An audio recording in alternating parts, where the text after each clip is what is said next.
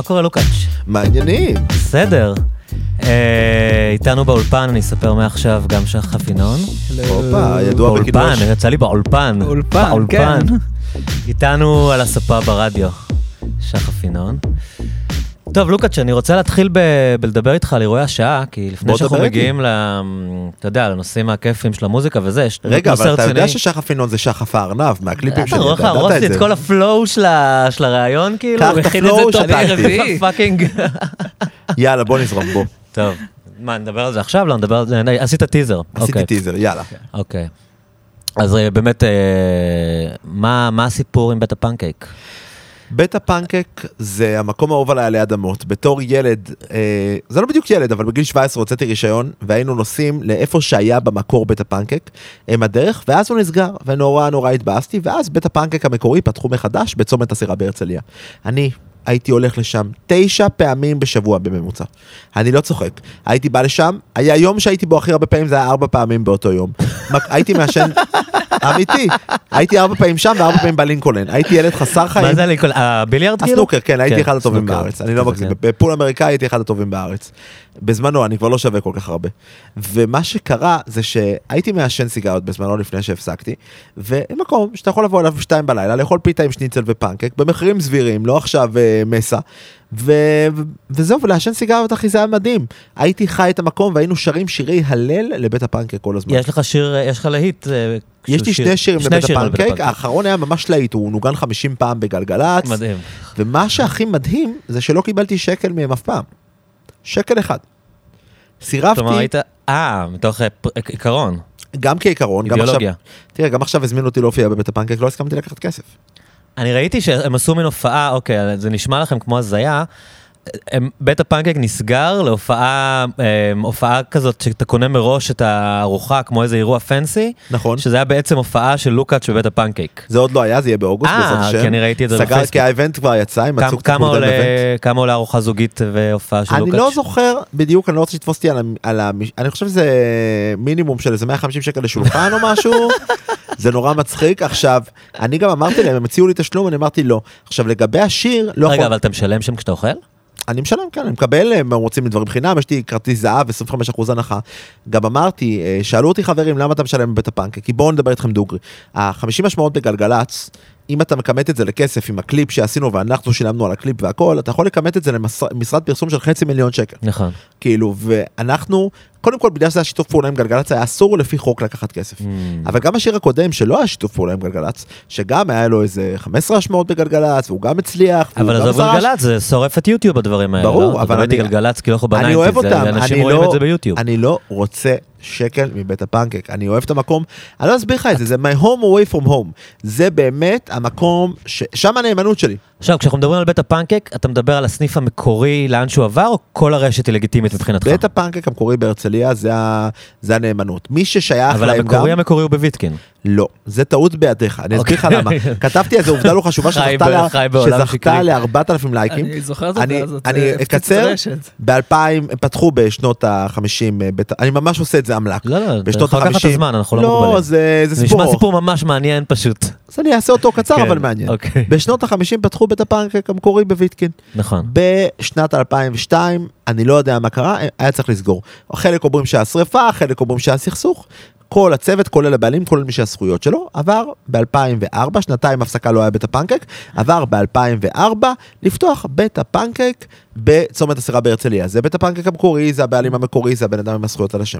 מתישהו ב-אלפיים ושבע, אלפיים ושמונה, הרבה זמן אחרי זה, אפילו תשע, פתחו אנשים, אני לא יודע מה היה הקשר, אני חושב שהיה איזשהו קשר, אבל הוא ממש לא היה שלהם, אמרו בוא נלך למקום שהיה, כבר לא נשרף, כבר אי אפשר, כבר יש זכויות, בוא נפתח בית הפנקייק, נקרא לו בית הפנקייק המקורי, וזה אנשים, בהם הדרך, אז בית הפנקייק המקורי הוא החיקוי, כאילו, אז איפה שהמקום המקורי זה החיקוי. היה משהו מפורסם כזה, לא? אני זה המקורי, אני זה המקורי. היה את, כן, אבו שוקרי המקורי, לפי דעתי, אבל היה באבן גבירול איזה מסעדה כזאת שהיה איזה סיפור, שאחד פתח והשני היה המקורי. תראה, הדברים האלה קורים הרבה, הדברים האלה קורים הרבה.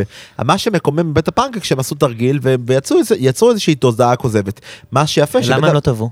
הם טבעו, והם ניצחו, והשם המקורי ירד מהמקום, והם קיבלו פיצוי של שלוש מאות אלף שקל, אם אני נוטה, אולי פחות, אולי יותר. אז אם אני נוסע עכשיו לויטקין, זה כבר לא כתוב בית הפנקייק המקורי. עכשיו, אתה לא יכול לקחת ברינט ניים על בית הפנקייק, אתה לא יכול.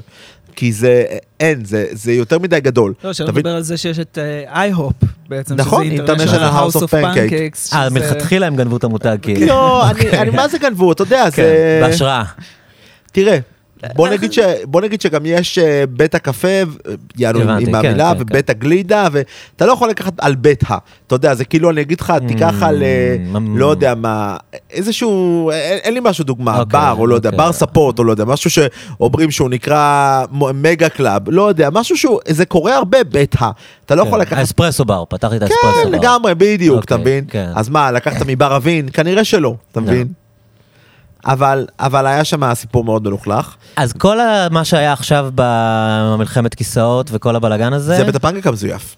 המזויף. אני קורא לו המזויף. אז זה קרמה בעצם מה שקרה שם? זה מקום עם אנרגיה שלילית? אני חושב שזה פשוט, אני לא יודע אם זה קרמה או עם אנרגיה שלילית, למרות שאני מאוד מאמין בדברים האלה, אבל אני יהודי מאמין תמיד, אני אומר, אבל... אני חושב שיש שם העניין שפשוט זה הם הדרך, אנשים באים יותר, יותר עצבניים, נסיעות, פקקים, זה יותר מועד לפורענות מאשר מסעדה בהרצליה שאתה, לא משנה איפה אתה, אתה כנראה לא באמצע הדרך, אם אתה בדיוק עוצר שם, אתה מבין מה אני אומר? זה לא שאם אתה מגיע ל... לבית הפנקייק בהרצליה פיתוח, אז אתה כבר בדרך, חצי דרך לצפון. מעבר לזה, גם אם אני לא טועה, מעל בית הפנקייק המזויף, יש שם כל מיני מועדונים, אז אנשים שותים, אנשים עצבניים. יש, יש יותר, זה יותר מועד לפורענות. אני חושב שהקטטה הזאת הייתה בצהריים, תקנו אותי, לא? אני לא יודע, אני לא יודע. אני הייתי שם פעם אחת וזה מקום מלחיץ רצח, הוויטקין.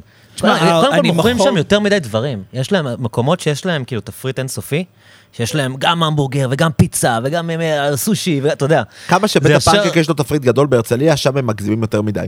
אבל בלי שום קשר, אני גם אכלתי שאתה יודע, זה לא שאני לא אוהב את המקום, אני מנסה לא להיכנס לשם, אבל אם אני בדרך וזה מה שיש, ויצאתי, לא יודע, אני אשתי...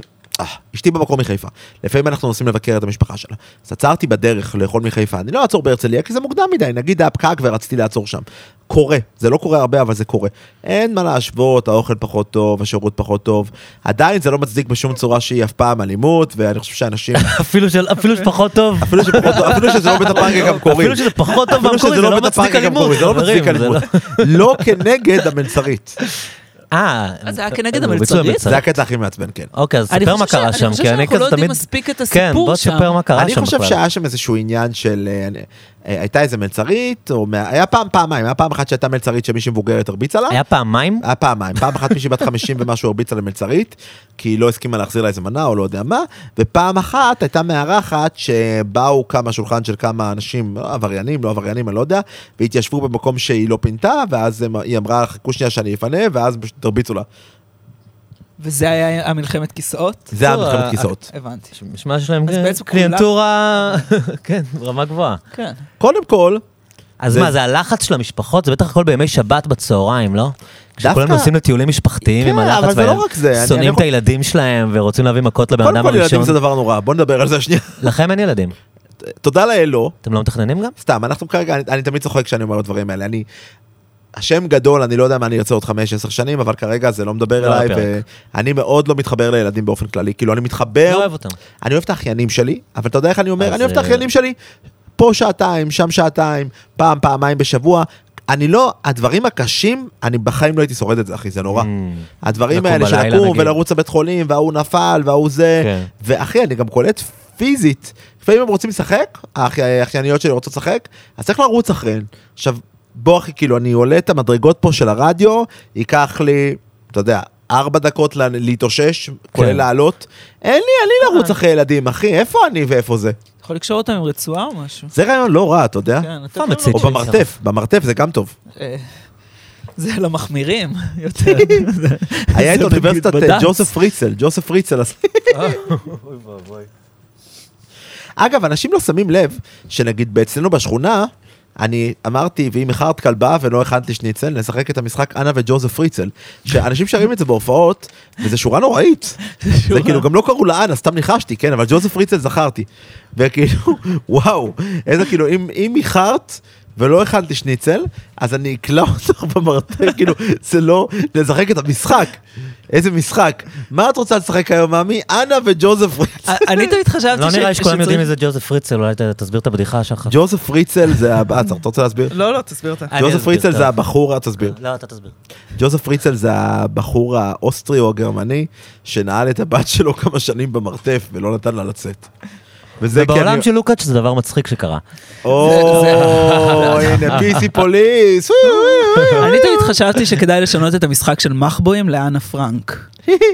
אבל זה טוב, כאילו, לאנה פרנק. לאנה פרנק. לאנה פרנק. Kids, let's play אנה פרנק. כן. אני אהיה בתוך הארון. דבר שלא זר לי. ואתם תתחברו בבית הפנקייק. אני חושב שמעניין לי ילדים... אני רוצה לחזור לבית הפנקייק. בוא נחזור לבית הפנקייק. לא, אני מרגיש שהשיחה התפזרה מאז שעזבנו את בית הפנקייק. סתם, אז אתה אומר, אתה כאילו עכשיו הולך לתפור שם הופעה? נכון.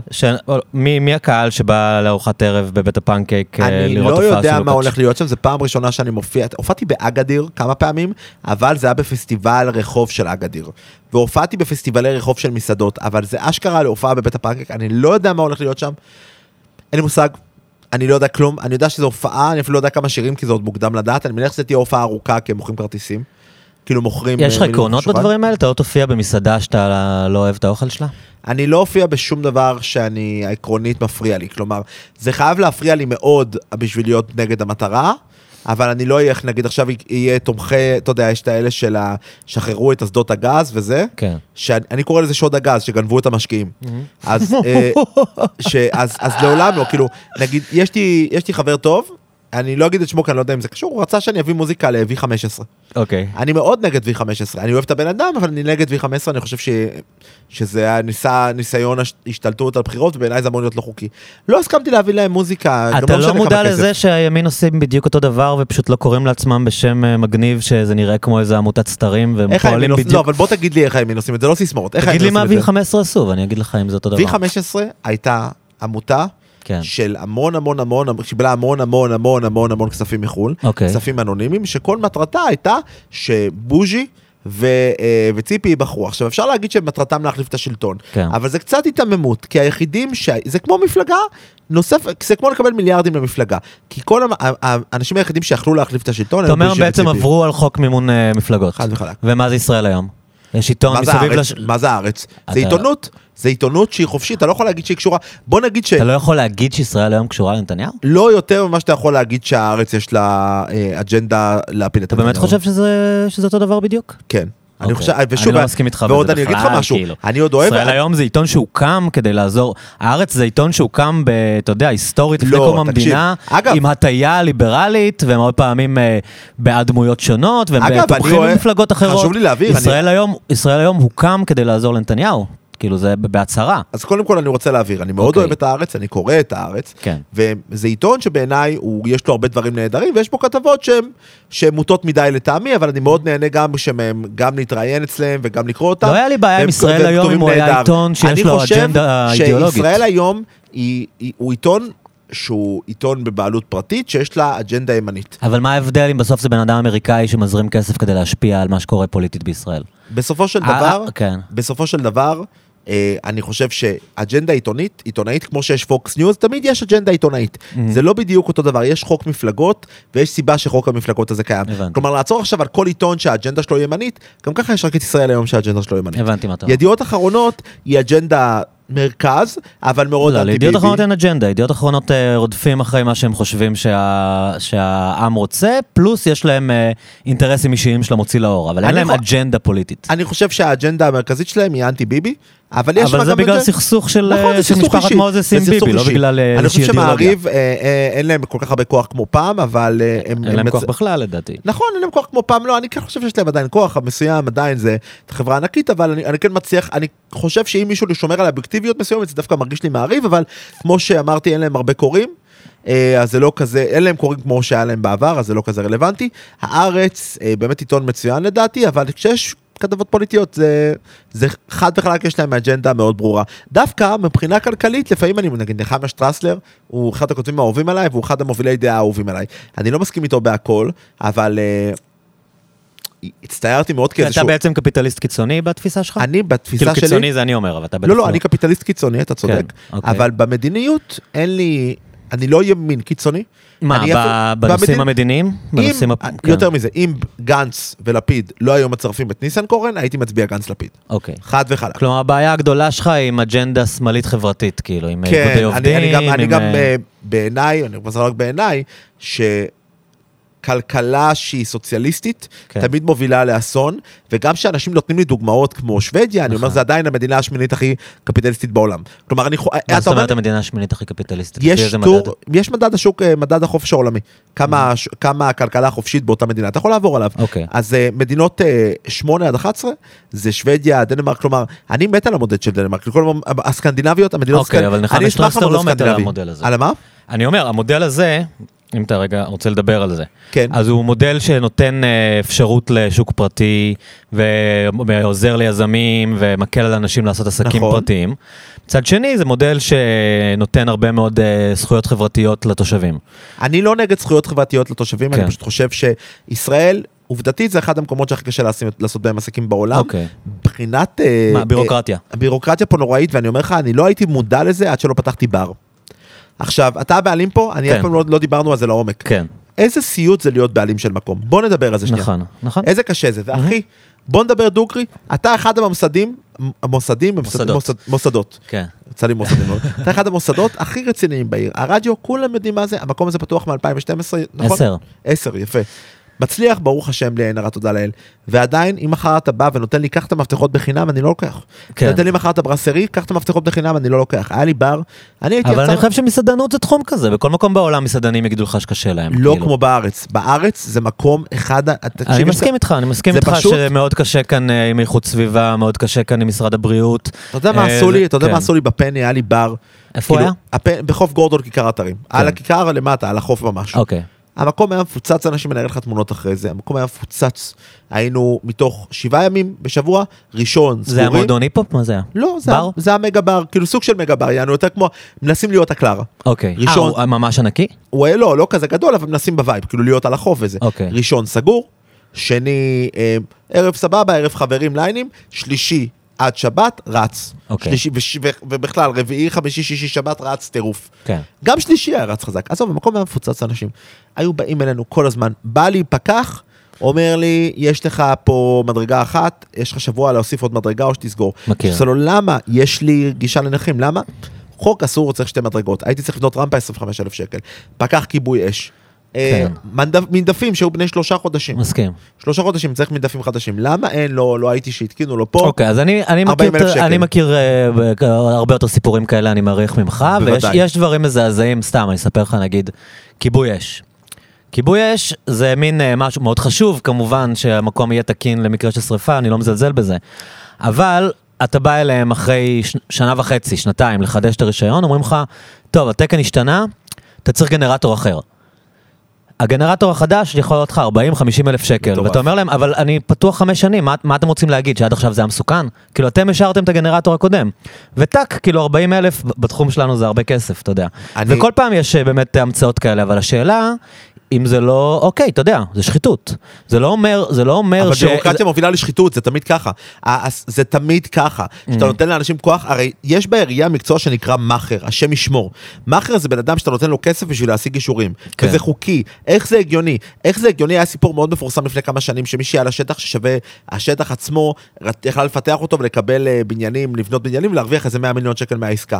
היה מחר בעיריית ירושלים, אמר לה, אם את לא מביאה לי עשרה מיליון שקל, זה לא קורה, היא לא הסכימה, עד היום השטח לא מפותח. יש פה עניין מטורף של בירוקרטיה מסואבת, ואנחנו הודו, ואנשים לא קולטים את זה. אבל אתה עדיין רוצה שיהיו אנשים שידאגו שמקומות יהיו תקינים מבחינת כיבוי אש? לא. מה אתה רוצה, שאנשים ישרפו? אנשים לא ישרפו, אם זה לא יהיה, אם אתה בתור בן אדם יש לך אינטרס שהמקום יעבוד ושלא יתבעו לך. אני מפחד מהתביעות. אני אומר לך, את האמת, אם תסתכל על סינגפור... אתה אומר, זה לא עניין המדינה אם אני בטוח או לא, אז אני צריך לפחד מתביעה אזרחית. אבל מה שקורה, זה לא רק זה, מה שקורה בפועל זה שנגיד, מדינה כמו סינגפור זה מצוין, דוגמה, זה דוגמה מצוינת. סינגפור, אין להם אה, עניינים של אה, אוכל ושל אה, אישורים, וזה מדינה אחת הכי קלות לעשות עסקים בעולם. הם קשים בחוקים אחרים, בחוקים של, אה, בוא, נק, בוא נקרא לזה, הנפ.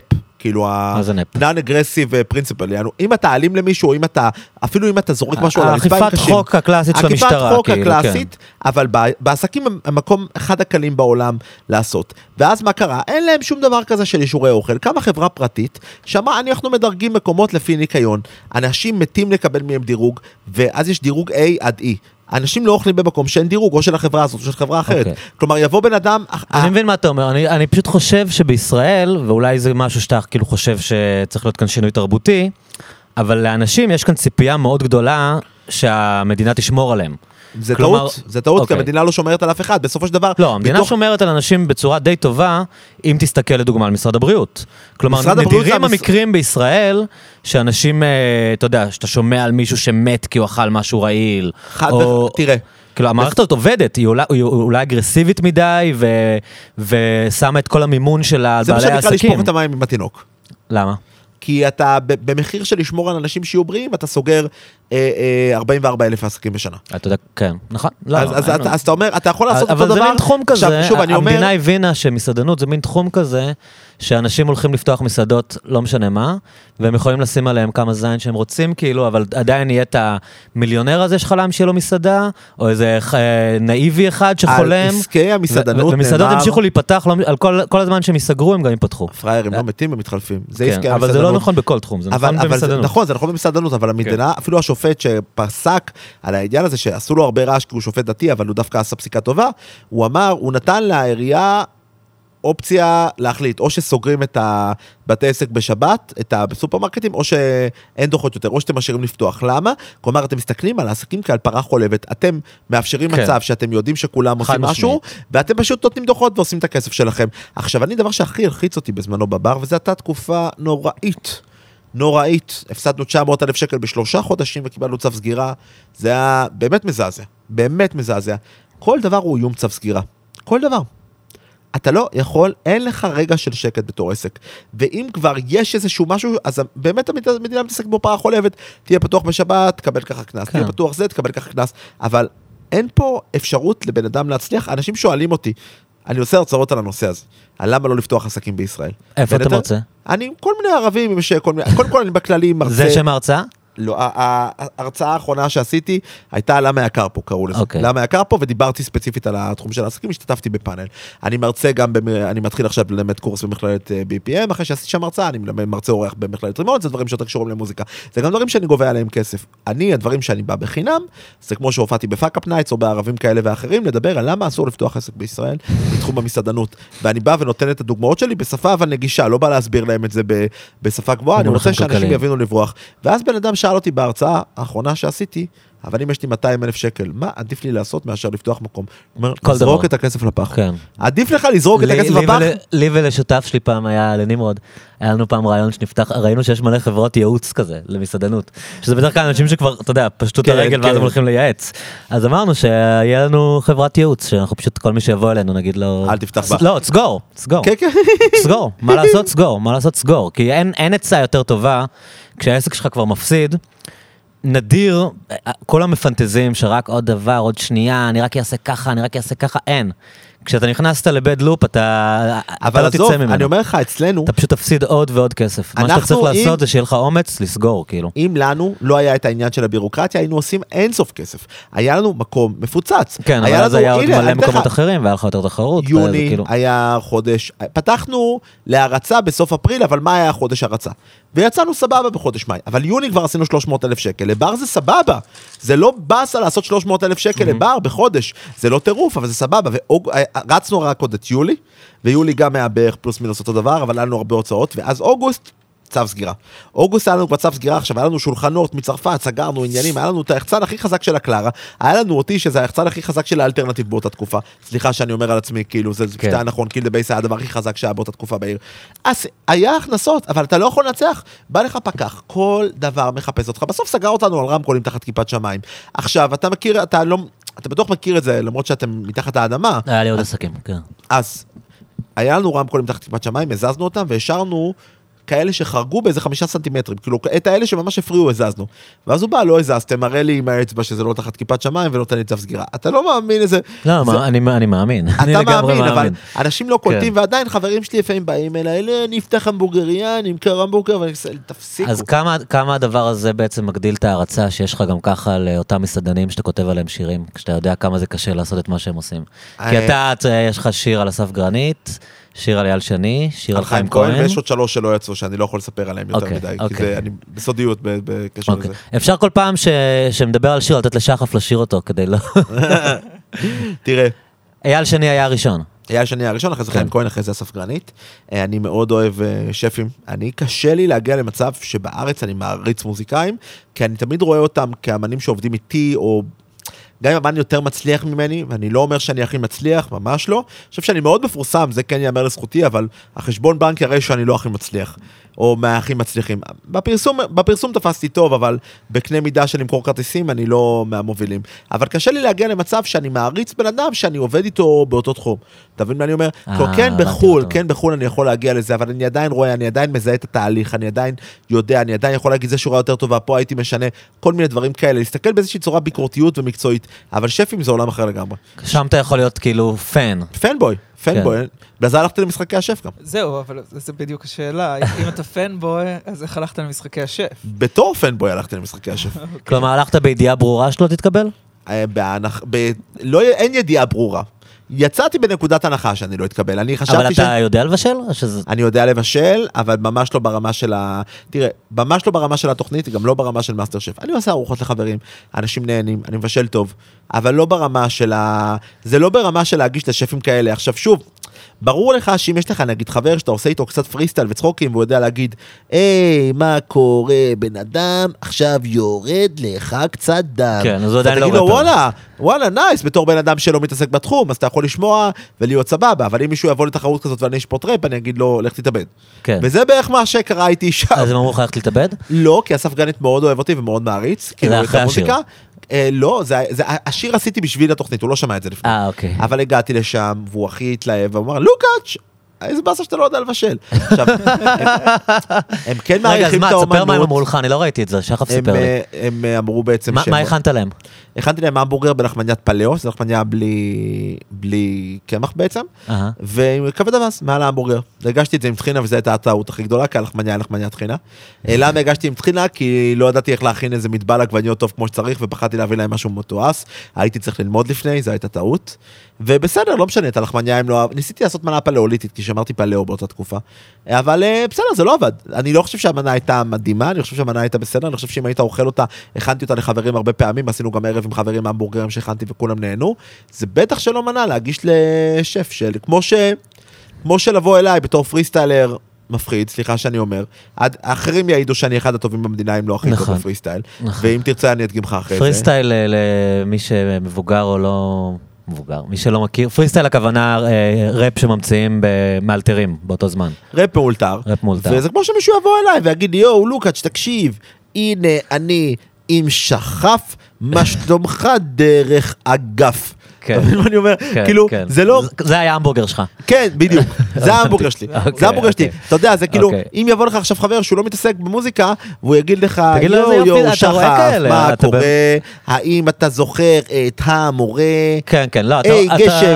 אז אתה תגיד, וואי, זה נחמד, אבל אתה לא תבוא אליי עם הפריסטייל הזה. כן, אבל אתה ידעת שאתה כזה. כי מה שקורה, או שלפחות בעונות הראשונות של הריאליטי של המוזיקה, אז באמת היית רואה מלא זמרות כאלה שהיא לא מאמינה שמישהו אומר לה שהיא לא שער היפה, כי תמיד יש רק להורים שלה ולחברות שלה. הביאו אותי על תקן הדחקה, הביאו אותי על תקן, זה היה ברור. אתה לא ראית את עצמך לרגע בתור בעלם שממשיך ורץ. אני אמרתי שגם אם בדרך נס הם יאהבו את המנה שלי, אתה יודע, הם נותנים לך לפלט דג, אני לא יודע לפלט דג, אני באמת שלא, לא פילטתי דג אף פעם, אני מכין קרפצ'ו טונה, אתה יודע איך אני מכין קרפצ'ו טונה? אני קונה את זה מקורפץ', אני רק מטבל.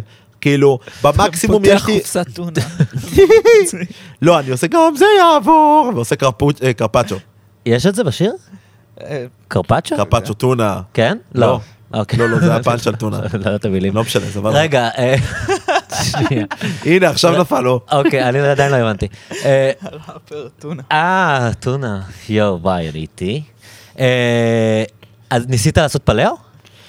אני, קודם כל היום חזרתי, אחרי הרבה זמן שלא הייתי, אבל כן, תספר רגע מה זה פלאו למי שלא מכיר. פלאו זה תזונה שמתבססת על אוכל יותר, על בשר, גבינות, ביצים, דגים, מעט פחמימות בצורה של תפוחי אדמה ואורז וירקות. כלומר, בלי אוכל מעובד ובלי סוכרים. אם אני רוצה משהו... שזה, כלומר, בעיקר מוצרים מהחי. מוצרים מהחי, אבל לא, גם יש הרבה ירקות, הרבה ירקות ואוכל לא מעובד. אוקיי, שקוראים לזה פלאו, כי זה כאילו התקופה הפלאוליטית. כאילו התקופה הפלאוליטית, כאילו על האדם הקדמון, אבל זה לא נכון. אבל התיאוריה המקורית, או לפחות ככה זה שווק בהתחלה, שלאורך כל האבולוציה האנשים היו לקטים ציידים, והם אכלו אוכל לא מעובד, ולא אכלו לחם, ולא אכלו את כל המאכלים האלה, שאנחנו ב-מאתיים אלף שנה של אבולוציה התרגלנו לאכול אותם, ובעצם מאז שהתחילה החקלאות, והלחם והאורז... מהפכת החקלאות. כן, בדיוק. מאז המהפכה החקלאית, התחלנו לאכול אוכל שלא התפתחנו כדי לאכול אותו, וזה דפק לנו את התזונה לגמרי. ושאם נחזור לאכול מה שאנשים אכלו לפני המהפכה החקלאית, אז אנחנו נהיה יותר בריאים ורזים. רגל אחד, כי זה לא בדיוק. מהפכה, זה כן מדבר על המהפכה החקלאית, אבל לא לגמרי. כלומר, זה בשביל להסביר על רגל אחת, לפעמים יש לך נושא שאתה רוצה להנגיש אותו לאנשים במשפט. אוקיי, זה הוואן-ליינר. בוואן-ליינר אתה לא באמת יכול לקלול הכל.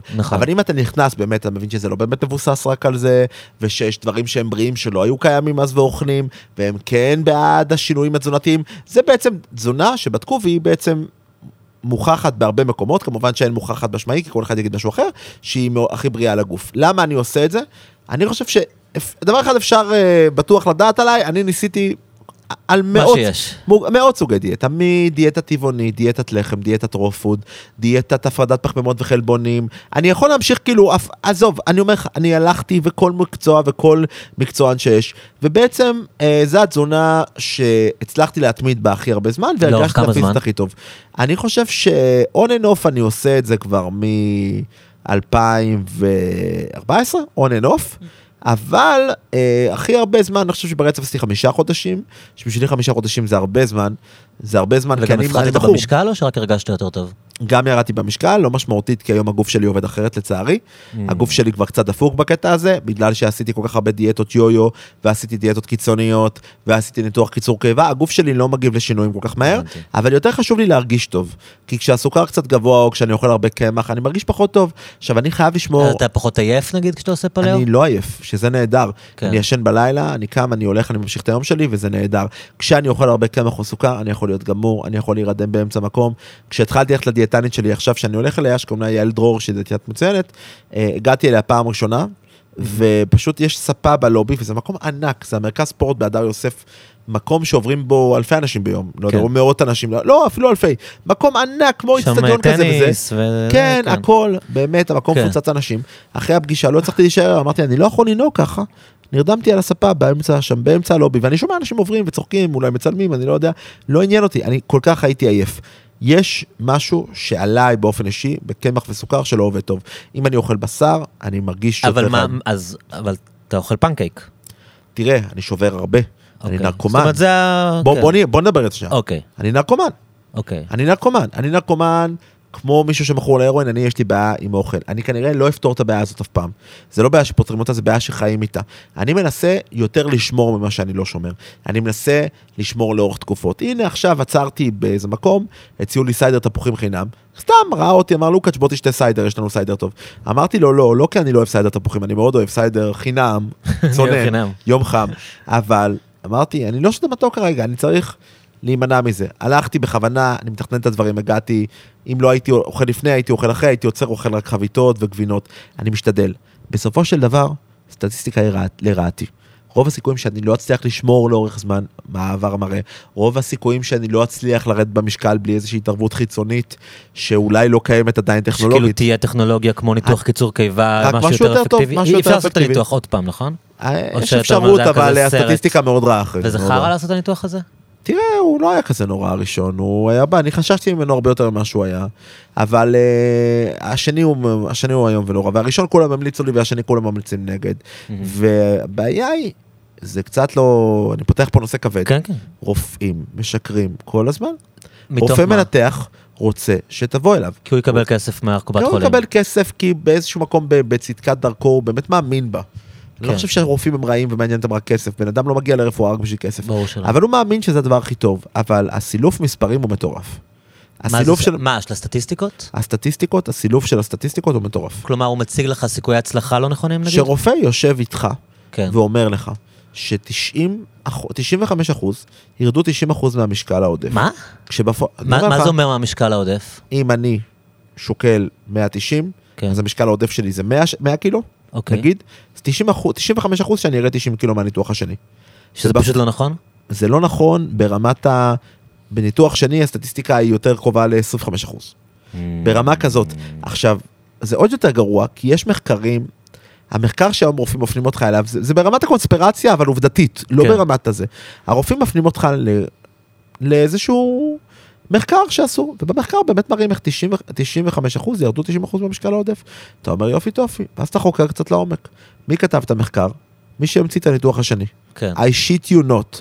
תחשוב כמה מטורף זה, שאני אגיד... מה זאת אומרת הניתוח השני? הניתוח השני זה אה, מיני מעקף קיבה, שהוא עושים אותו בדרך כלל אחרי קיצור, אפשר גם, אחרי שרבול אפשר לעשות אותו גם לפני. לאנשים שכבר עשו קיצור וזה לא כן, הצליח? כן, אז מי שכתב, את, גם וגם אפשר לעשות אותו בתור ניתוח ראשון. Mm-hmm. מי שכתב את הסטטיסטיקות, לגבי כמה אחוזי הצלחה לניתוח מיני מעקף, אחרי שרבול, הוא מי שהמציא את ניתוח מיני מעקף. כן. זה מטורף. כן, כן. זה אני, כאילו אחי, אני אגיד לך, לעמוד. אני מוציא אלבום, ומי שיכתוב לך כמה אלבום, כן, לגמרי, אני אכתוב את הביקורת, ואני אפנה אותך, אני אפנה אותך כל פעם אליי, או שאתה תכתוב ביקורת על הרדיו, ואז אתה תפנה, אתה יודע, זה משהו שהוא אבסורדי, ברמה מטורפת, וזה המחקר שרופאים מפנים אותך. עכשיו, שוב, אין לי טענה, אני גם לא מציין שמות של רופאים, כי מי שעשה או עשתה לי את הניתוח, היו מדהימים, ועשו לי מדהים, ואני בטוח שהם האמינו שזה יעזור, ואני בטוח שהם גם מאמינים, היא או הוא, מאמינים שהניתוח השני זה מה שיציל אותי. ואני בטוח, למרות שאני יודע שהם יודעים שהסטטיסטיקה לא נכונה, הם בטוחים שזה מה שיעזור לי. אבל אני לא... חושב שהם לא רוצים אה, ל- ל- להודות עם החוסר אונים שלהם להציע לך פתרון. כי הם מן הבן אדם הזה שאתה הפתרון, בא אליו עם ה... תראה, אם אתה תבוא לנגר, הוא יגיד לך, אני אפנה לך שולחן. אם אתה תבוא לאינסטלטור, הוא יגיד, הבעיה היא באסלה. זה כמו לדוגמה אורתופדים. אורתופדים אומרים לך, תעשה ניתוח, כי הוא יודע לעשות ניתוח, כאילו, אתה יודע, אנשים הולכים לפיזיותרפיסטים או לאוסטאופטים, או אנשים אחרים שיודעים לפתור בעיות, אבל אורתופד, הוא יודע לשלוח לך ניתוח, הוא לא יודע משהו. בעיניי, אנשים צריכים לחפש הרבה יותר מענה ברפואה אלטרנטיבית. אני חושב שאנשים מזלזלים בזה. אנשים מזלזלים בזה ברמה... אבא שלי מטפל אלטרנטיבי, אז אני לא מזלזל. אני כבר מעריך, אני כבר שמח לנהל איתך שיחה. כי אנשים, אני מוצא, אנשים מזלזלים בזה, ואומרים ממבו ג'מבו, ותקשיב, זה כל כך מתנשא ופריבילגי, סליחה, סליחה על השימוש, פריבילגי ומתנשא להגיד, אנחנו, האנשים הלבנים, יודעים את הרפואה המודרנית. בוא, כפרה, לפני הרפואה המודרנית שקיימת פה איזה מאתיים שנה, היו אלפי שנים שאנשים שידעו לפתור דברים שלא היה לך מושג בכלל. לגמרי, לגמרי. ואני אומר לך, עד היום, הדבר שעבד לי הכי טוב, זה סוג של גומל שדרכו גם הפסקתי, בסוג, בשיטה גמילה כזאת, באבנים שהפסקתי לעשן, הייתי מעשן שלוש חפצות ליום, מאז אלפיים ושש לא עשנתי כלום, ברוך השם להנראות. איך קוראים לזה? אברמסון? הוא כמו אברמסון, אבל אברמסון לא עובד עליי, הוא פשוט, משהו דומה, ולא הצלחתי למצוא, מצאתי מישהו שעשה את זה, הוא גמל אותי מסיגריות, התפללתי גם פעם ראשונה בחיי, ככה התקרבתי לדת, והוא הפסיק לטפל, והוא הפנה אותי לבן אדם אחר שגומל מאוכל גם. עבד, ירדתי אצלו חמישה עשר קילו, היה לי קל לשמור, לא היה לי קשה, הוא גמל אותי מההתמכרות, אבל זה טיפול חוזר, ואני כל הזמן כאילו מתחבט עם עצמי, כי ה... אז מה, זה מין כזה טיפול במה, באורות? ב... באבנים, באבנים, וזה סוג של גמילה, אוקיי. ויש שם גם מינה, זה לא בדיוק היפנוזה, זה סוג של דמיון מודרך, אבל זה עובד, והיפנוזה לא עבד עליי, למשל אצל מהפנט, פחדתי להיכנס, כן, יש אנשים שהם לא, איך אומרים, רספטיב להיפנוזה, כלומר זה ידוע שזה לא עובד לכולם. קצת, כי יש לי חרדות קצת עם הסמים, והיה לי קצת תקפי חרדה בגלל וויד, וקשה לי להתמסר לגמרי. כשהיית צעיר הייתי ממש בקטנה, והיה לי תקפי חרדה נוראים, ואז התרחקתי מזה, ועד היום אני לא יכול שישנו לידי. כאילו לרמה כזאת. אם חברים מעשנים לידך וויד, אתה מבקש מהם להפסיק, או שאתה הולך? אני לא הולך, מתחשבים בי, מעשנים ליד החלון. אה, אתה לא בדירה שלך נגיד, כי אתה מתכוון. בדירה שלי יש לי גג, מעשנים בגג. יש חדר ראשון, אם מישהו מעשן בנגי, מעשן לחלון. זה לא... אני, אני בעד, אני בעד לגליזציה, אני מבין שמה שקרה לי סטטיסטית נמוך, קורא לאנשים עדיין. קורא להרבה אנשים. זהו, זה קורה. אבל, אבל אני, אותי זה שרד קצת. אני, הצ'קרה של החרדות נפתחה לי, ואני, אני בן אדם חרדתי מאז. אני לא הייתי חרדתי לפני. באיזה גיל זה היה? זה גיל שבע עשרה. פלוס מינוס שש עשרה, שבע עשרה, אני תפוסתי על המילה. ו... לא משנה. ואז קשה לי, עם הפנוזה, אני, אני מאמין שזה יכול לעזור לי, כי הלכתי לבן אדם מצוין, אבל ממש היה לי קשה להתמסר לזה, כי משהו במשחקי מודעות קצת קשה לי. אבל הבחור הזה... כלומר, אתה מרגיש שעושים עליך מניפולציה בהיפנוזה? לא, אני פשוט מפחד לאבד שליטה. אני גם לא שתה אלכוהול, כאילו נגיד. אבל מה שקרה עם הבחור המאפנט, לא המאפנט, עם הבחור האילר, הוא היה בן אדם שהיה לי קשה להסתדר איתו, כאילו האופי שלנו מאוד מאוד מאוד שונה. הייתי מדבר מאוד קשה, צריך נורא לכבד אותו, הוא נורא היה כועס עליי אם הייתי לא שומר, אין החלה, וגם אם הייתי לא שומר עדיין הייתי עוד במשקל, אבל לא עשיתי בדיוק, והוא ממש היה יודע. כלומר, מדמות סמכותית כזאת.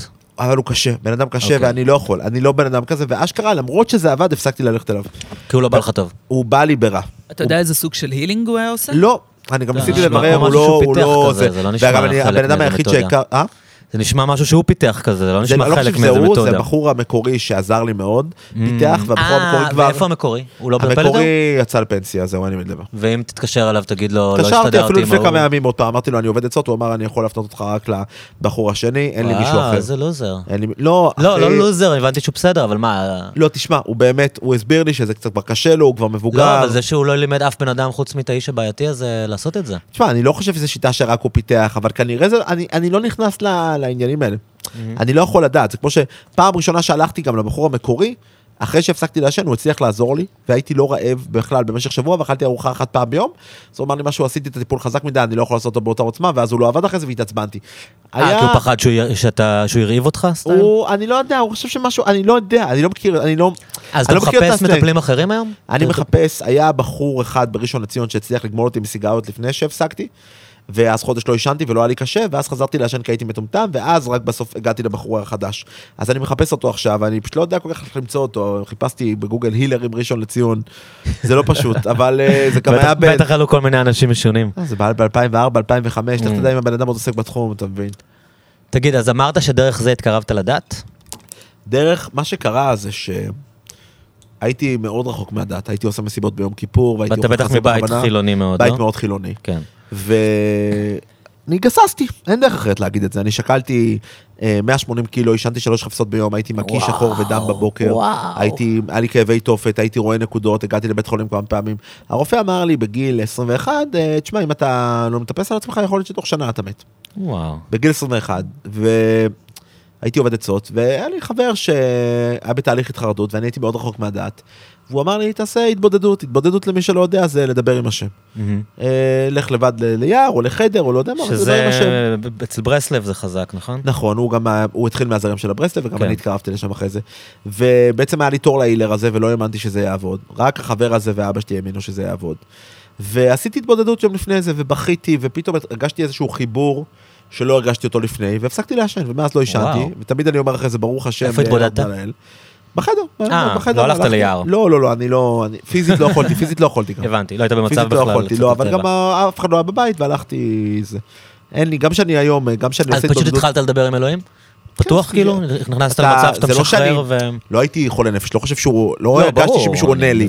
עשיתי שאמרתי תפילת שמה, וביקשתי, ופתחתי את אשר ליבי, והתחלתי לבכות ולצרוח, ואחרי זה הפסקתי לעשן. כמה זמן? כאילו התהליך הזה קורה? כמה זמן סשן כזה שאתה מתבודד? עשרים דקות, חצי שעה, לא... אה, ב-עשרים דקות והרגשת שינוי משמעותי כאילו? לא הרגשתי עדיין את השינוי, אבל משהו יצא לי מהלב, משהו יצא לי מהלב, משהו, האבן ירדה, והלכתי יום אחרי זה והפסקתי לעשן, ולא האמנתי שזה יקרה. ומאז לא ישנת? לא, שום דבר. וואו, מתי זה היה? אלפיים ושש. מדהים. משלוש קופסאות? משלוש קופסאות ליום, כן. וואו. קראו לי הרבה, הרבה מאוד ניסים גלויים שאני מרגיש בחיים שלי ש... אני מרגיש מאוד קשר, אני גם בגלל שאני... בא לך לספר אותם? אני מתעניין בדברים האלה. אני קשה לי קצת לפרט יותר מדי לעומק, אני מרגיש שכבר מאוד פתוח, תבין? לא, אבל אם יש משהו שהוא יותר קליל, נגיד מהשלושה סיפורים. אתה יודע משהו? אני מתפלל המון. אני מתפלל המון. קודם כל אני הולך לבית כנסת לפעמים בערב שבת, ואני לא אוכל חזיר או פירות ים. פעם שמרתי גם בשר חלב, אבל זה נהיה לי קצת קשה בעיר. ואני לא עובד בשבת, ואז כאילו... אז אתה לא מופיע בשישי? לא, שישי צהריים או מוצש.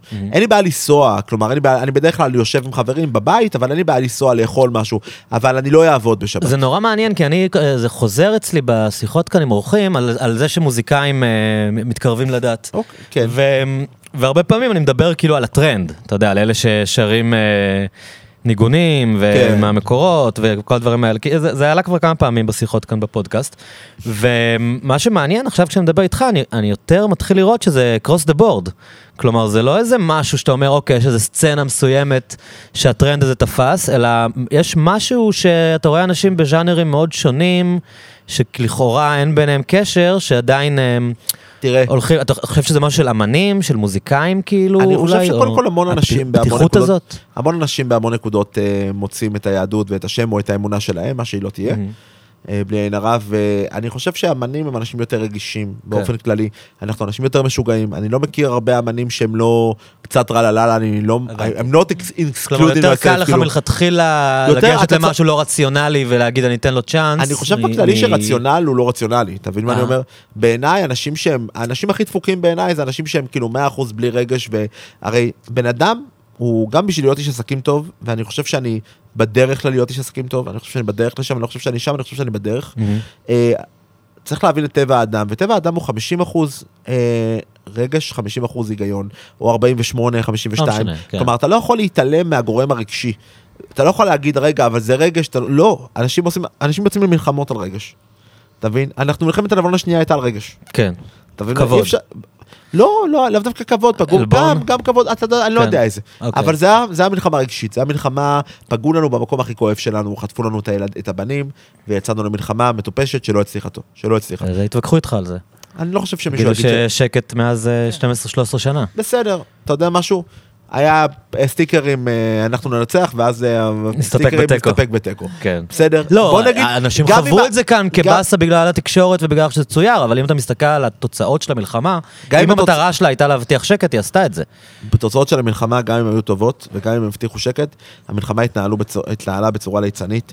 איבדנו שם אנשים שלא היה צריך לאבד שם, ואני לא אומר את זה בתור איש צבאי, אני אומר את זה בתור בן אדם שחוקר וקורא מידע, היה פקודות לא הגיוניות, כמו שבן אדם נכנס לבית של מישהו, חיילים נכנסים לבית, הם לא יוכלו בשביל לצאת, בוא, היה פה... היה גם איזושהי דפקה במדינה באותה תקופה, שהיה מין איזו התעסקות פוסט-מודרנית כמעט, בכל מיני מונחים מופשטים, כמו הרתעה, אנחנו צריכים...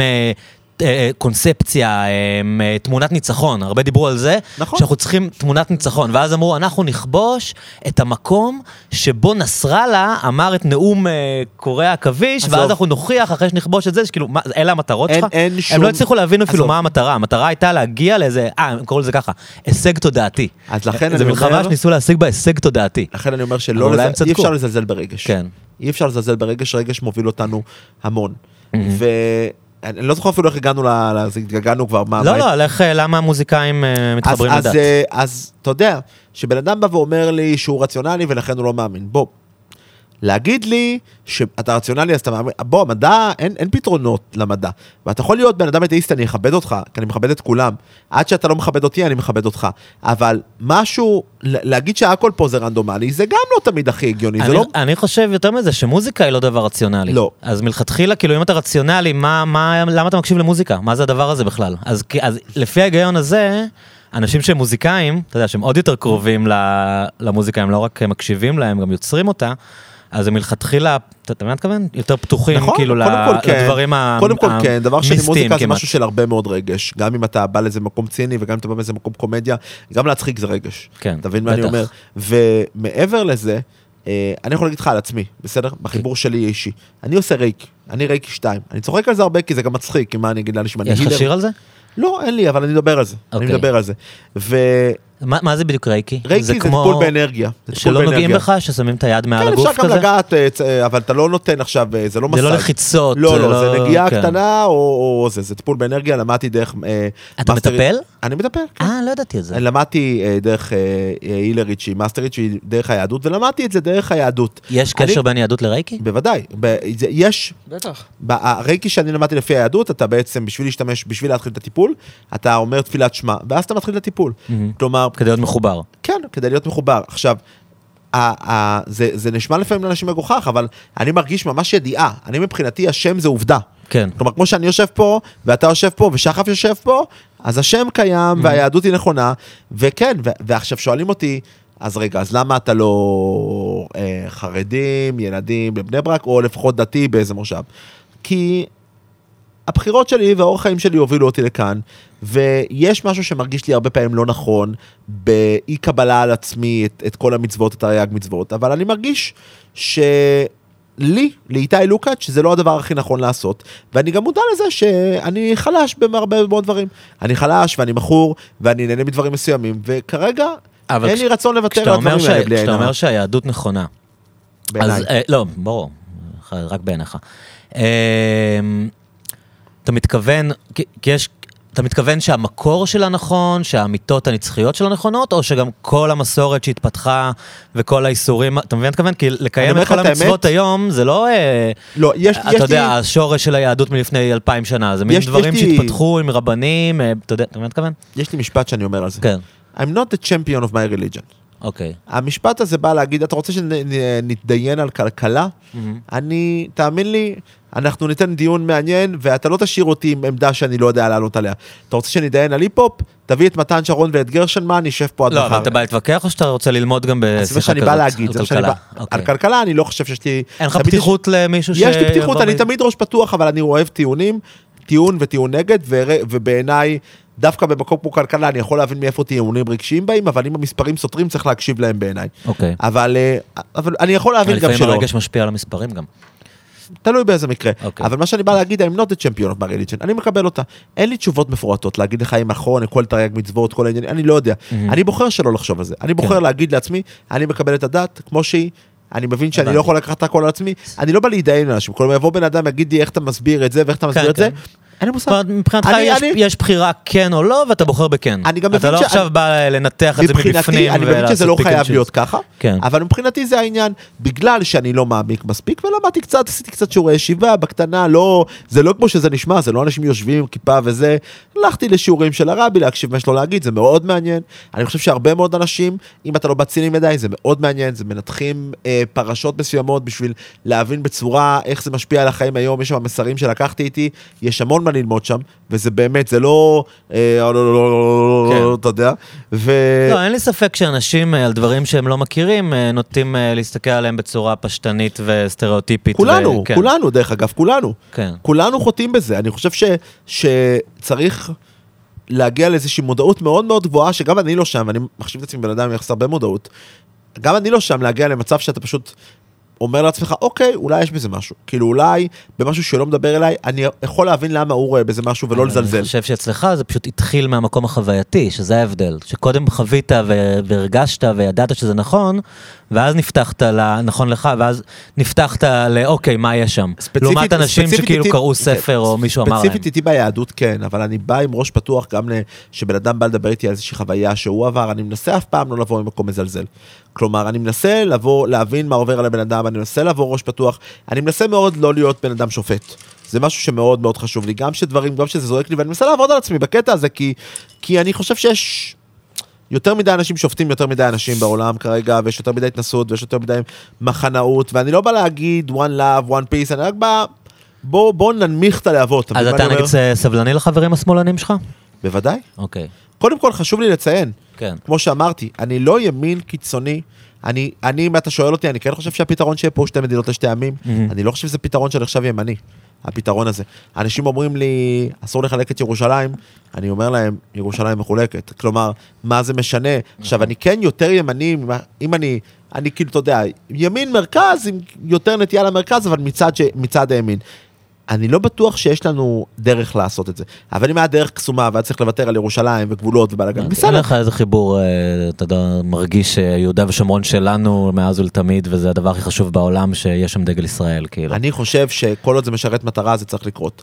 אני לא חושב שההתנתקות הייתה צעד חכם, כי מה שקורה היום, לפי דעתי, לא היה קורה בלי ההתנתקות. האם המחיר, אבל אנחנו לא יכולים לדעת, כי המחיר מצד שני, יכול להיות שלנו עוד שלוש מאות חיילים מתים. נכון.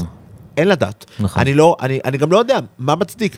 האם חייל שמגויס בכפייה על הצבא, ואני בעד הצבא, ואני אוהב את צה"ל, אבל זה, זה גיוס בכפייה, בוא, בוא לא, כן. בוא נקרא לילד בשמו, חייל שמגויס בכפייה על הצבא, האם הוא בשר תותחים בשביל שלא נחטוף טילים? מצד שני, האם עם כל הדרום הוא בשר תותחים? אתה, זה, כן. יש פה דילמות מורכבות. מוסריות קשות, שלא ייפטרו ביום אחד, אני בטוח... בניגוד להרבה אנשים בצד השמאלי של המפה, יש לנו אויבים קשים שם, אין לנו הרבה פעמים לדבר, ויש מצב שאין פתרון. נראה לי שגם אנשים בצד השמאלי רובם מבינים את זה, זה קצת כזה מין תיוג של שמאלנים שהם לא מבינים. לא כולם, אני חושב שהרבה, אני לא אמרתי, אמרתי יש הרבה אנשים בצד השמאלי של המפה.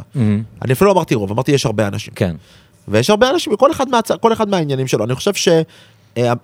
המצב הזה מסובך מדי בשביל להגיע לשיחה, לאיזשהו פתרון, והכל עובד בתיאוריה, בניגוד לכלכלה, שבעיניי כלכלה היא משהו הרבה יותר קל לדון בו, משהו הרבה יותר קל, וזה נושא שהרבה יותר התעמקתי בו. אז איפה אני עומד כלכלית? אני לא הימין הכי קיצון שאפשר למצוא, כי אני כן מאמין שדברים כמו בתי חולים, אני לא הייתי משנה את, ה, את הרפואה בארץ, mm-hmm. אני לא הייתי משנה פה את, ה, את העניינים האלה, יש לנו מערכת רפואית מעולה, אני כן הייתי מפריט חלק ממנה, אני כן הייתי משפר דברים מסוימים, אבל לא הייתי מבטא את התקציבים של הרופאים. מבחינתי, יש פה איזה עניין ש... אחד הדברים שאני חושב עליהם ברפואה, זה הבעיה של כמה מעט רופאים מסמיכים, לעומת כמה אנשים רוצים ללמוד רפואה. נכון. שמה זה ששיקולי גילדה? כאילו... השיקולי גילדה, וזה שיש רק מקומות מסוימים, ושלא מקבלים רופאים מחול, ממקומות נחשבים. כן, אנשים מגיעים ממדינות יותר מתקדמות מישראל, וצריכים לעשות כאן את המבחן, אחרי שהם עשו את המבחן בגרמניה. זה קצת מזכיר כאילו, אתה מספיק טוב להיות רופא בפרנקפורט, אבל לא, אנחנו צריכים לבחון אותך עוד פעם. זה כמו שיש תקן אירופאי, ואז אומרים לו, התקן האירופאי של המשחקים לא מספיק טוב, בשוויץ לא, אבל התקן הישראלי של דוד מהשואר מה יותר. אתה יודע, זה כאילו, זה דברים שהם מחמירים. בעיניי יש פה הרבה עניינים, אבל לא, אני כן הייתי משאיר הרבה דברים בעיני הממשלה, אז אני לא ליברטריאן, אנשים לפעמים מתבלבלים וחושבים של ליברטריאן. אני בן אדם שבעד שוק כמה שיותר חופשי, אני חושב שכלכלית, הצרה הכי גדולה שיש במדינת ישראל זה ההסתדרות, אין ספק בזה. האנשים מדברים על החרדים שהם אפס נקודה ארבע אחוז מהתקציב המדיני, אבל לא מדברים על ההסתדרות שהיא ארבעים אחוז, ההסתדרות והמקצועות של הממשלה, הממשלתיים, לא התחופים, יענו, הדברים שהם, שסטייל ההסתדרות, ארבעים אחוז מתקציב הממשלה, כלומר, ארבע אגורות, ארבעים אגורות מכל שקל שאתה משלם מיסים הולך להסתדרות. מה זה אומר? זה אומר שעובדי נמל, שמקבלים שלושים וחמישה אלף שקל להיות מלגזן. עכשיו נצ'י נצ' אתה מכיר את נצ'י נצ' נכון? כן, בטח. הוא היה מלגזן בצבא. הוא, כשהוא סיים את הצבא, הוא הלך לבדוק כמה הוא מקבל בתור מלגזן בשוק החופשי. בן אדם, שנתיים מלגזן מתוך שלוש שנים. כן, אבל הסתדרות זה גם כל העובדים הסוציאליים שמרוויחים מעט כסף, וזה החיות שמרוויחות מעט כסף. כלומר, תמיד יש הרגשה שמוצאים איזה מנופה אחד בנמל אשדוד, וממנו עושים דמוניזציה לכל מגזר העובדים. אבל זה לא נכון, אם תסתכל על התקציבים של ההסתדרות, אתה תראה שזה לא מנופה אחד במנהל אשדוד. זה עשרות אלפי אנשים. אבל מה זה תקציבים? זה לא תקציבים של ההסתדרות. אתה מתכוון לעובדי המדינה. עובדי מדינה, וזה תקציבים ממשלתיים, אבל ההסתדרות דואגת להם. ההסתדרות... כן, אבל הטענה, הטענה מנגד תהיה, אוקיי, זה נכון שיש שם אנשים שמקבלים משכורות גבוהות, רובם, אגב, אם תסתכל על שכר ממוצע, הוא לא בשמיים. לא נכון. אוקיי, בואו נשים את זה רגע בצד, אוקיי? אני, כדי שאני אגיד את הטענה, ואז אוקיי. אחרי זה נדבר אם זה נכון או לא. למרות שאולי לא כדאי לדבר את כל הפודקאסט על זה, כי... אוקיי, בסדר. לא, אבל אני אגיד לך למה אני מתכוון, אוקיי? אה, כשיפריטו חלק מהמקומות האלה שאנשים מזדעזעים מהשכר של השכר של העובדים שם, בעצם השירותים לא יהיו יותר זולים לאזרח, ואת הכסף הזה ייקח איזה תשובה. כלומר, במקום שיהיה איזה תשובה שמוציא מחברת החשמל אה, סכומים אסטרונומיים, אז, אה, אז יש עובדים שמרוויחים משכורות רובם של מעמד ביניים. כלומר, נגיד עכשיו אתה מפריט גוף, ממשל, גוף אה, שבשליטה ממשלתית כזאת, אז מה שאתה עושה זה אתה מייצר מין טייקון על, וכל העובדים עוברים להיות עובדי חברת כוח אדם, עובדי קבלן, שמרוויחים אה, ששת אלפים שקל במקום שבע עשרה. לא כשש תחרות. שזה, שזה, שזה מעמד הביניים הישראלי בעצם, בחלקו הגדול. אתה מוריד את כולם ממעמד הביניים למעמד אה, נמוך, ועכשיו אוקיי, יש לך עוד טייקון שמתפרנס מיליארדים. אז, אז אני אשמח, אני אשמח להגיד לך, כן. הטענה שלך. קודם כל, אה, זה לא מדובר על מיליארד ולא שתי מיליארד, המדינה מוציאה עשרות מיליארדים בשנה על העובדים האלה, ועל השביתות... אבל מה זה עובד? זה חלק מהם, היא בכל מקרה תוציא, גם בארצות הברית היא מוציאה, גם כשאין איגוד אתה מוציא. אני גם לא נגד התאגדות, אני נגד ההסתדרות, אתה חייב להבין. אוקיי, מה ההבדל? התאגדות בעולם, אני אסביר לך. ההסתדרות יש לה חוקים אוטונומיים מתקופה שהבריטים והטורקים היו פה, שבעצם הם לא מחויבים לשקיפות, הם איגוד אחד שמאגד את כולם. כלומר, מה העניין? בחול יש לך ארגון המורים, יש לך שלוש ארגוני מורים, בסדר? ויש לך שלוש ארגוני עובדי נמל, ויש לך שלוש, בסדר. מה שקורה בארץ כולם תחת ההסתדרות. בעצם, מורה אחד מפוטר, כל המשק שובק, נזק של מיליארדים ביום. אתה מבין מה אני אומר? יש פה ארגוני שלטר. ברגע שיעיפו את ההסתדרות, אין בעיה שאנשים יתאגדו, הכל בסדר. אבל יש לך כמה, כמה איגודים, וחלק נאבקים לזה, ולא קורה מצב שבגלל שמורה לא מוכן, מפטרים מורה, כי הוא הטריד מינית, וזה סיפור אמיתי, לא נותנים לפטר מורים גם כשהם הטרידו מינית, זה סיפור אמיתי, אני יכול להביא לך את הנתונים. מפטרים פחות מעשרה מורים בשנה, כי אי אפשר לפטר מורה, פשוט מעבירים אותם בתי ספר. אתה מדבר על הבעיה של הקביעות בעצם. גם בין היתר, בין חלק מהבעיות, יש המון בעיות בהסתדרות, ואז מה קורה? אין טיסות. אתה מבין שזה מגוחך. כן, כן. כלומר, אין לי בעיה... כלומר, יש יותר מדי כוח מונופולי שמצוי... וזה גם לא הגיוני ב... שהם מוגנים על ידי הבית משפט, כלומר, כי יוצא מצב שכל פעם שלא רוצים, שמעת על מחאת הסטייקים? לא. מחאת הסטייקים, מחאה אמיתית, אתה יכול לגגל את זה אחרי זה. מחאת הסטייקים... עכשיו, תגגל את זה, תהיה כמו נהיה כמו ברוגן, שיש לו את ג'ימי שמגגל דברים.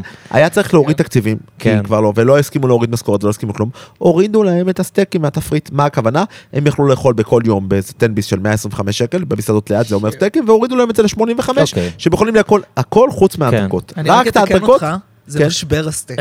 בסדר גמור, בסדר גמור. אז הם הורידו להם הכל, חוץ מזה, הם שפטו. הם זעלה שתי מיליארד שקל למשק. הקושי שלי, סורי שאני מעצבן אותך. אתה לא מעצבן, אני אוהב לדון. זה שיש תמיד דוגמאות אנקדוטליות.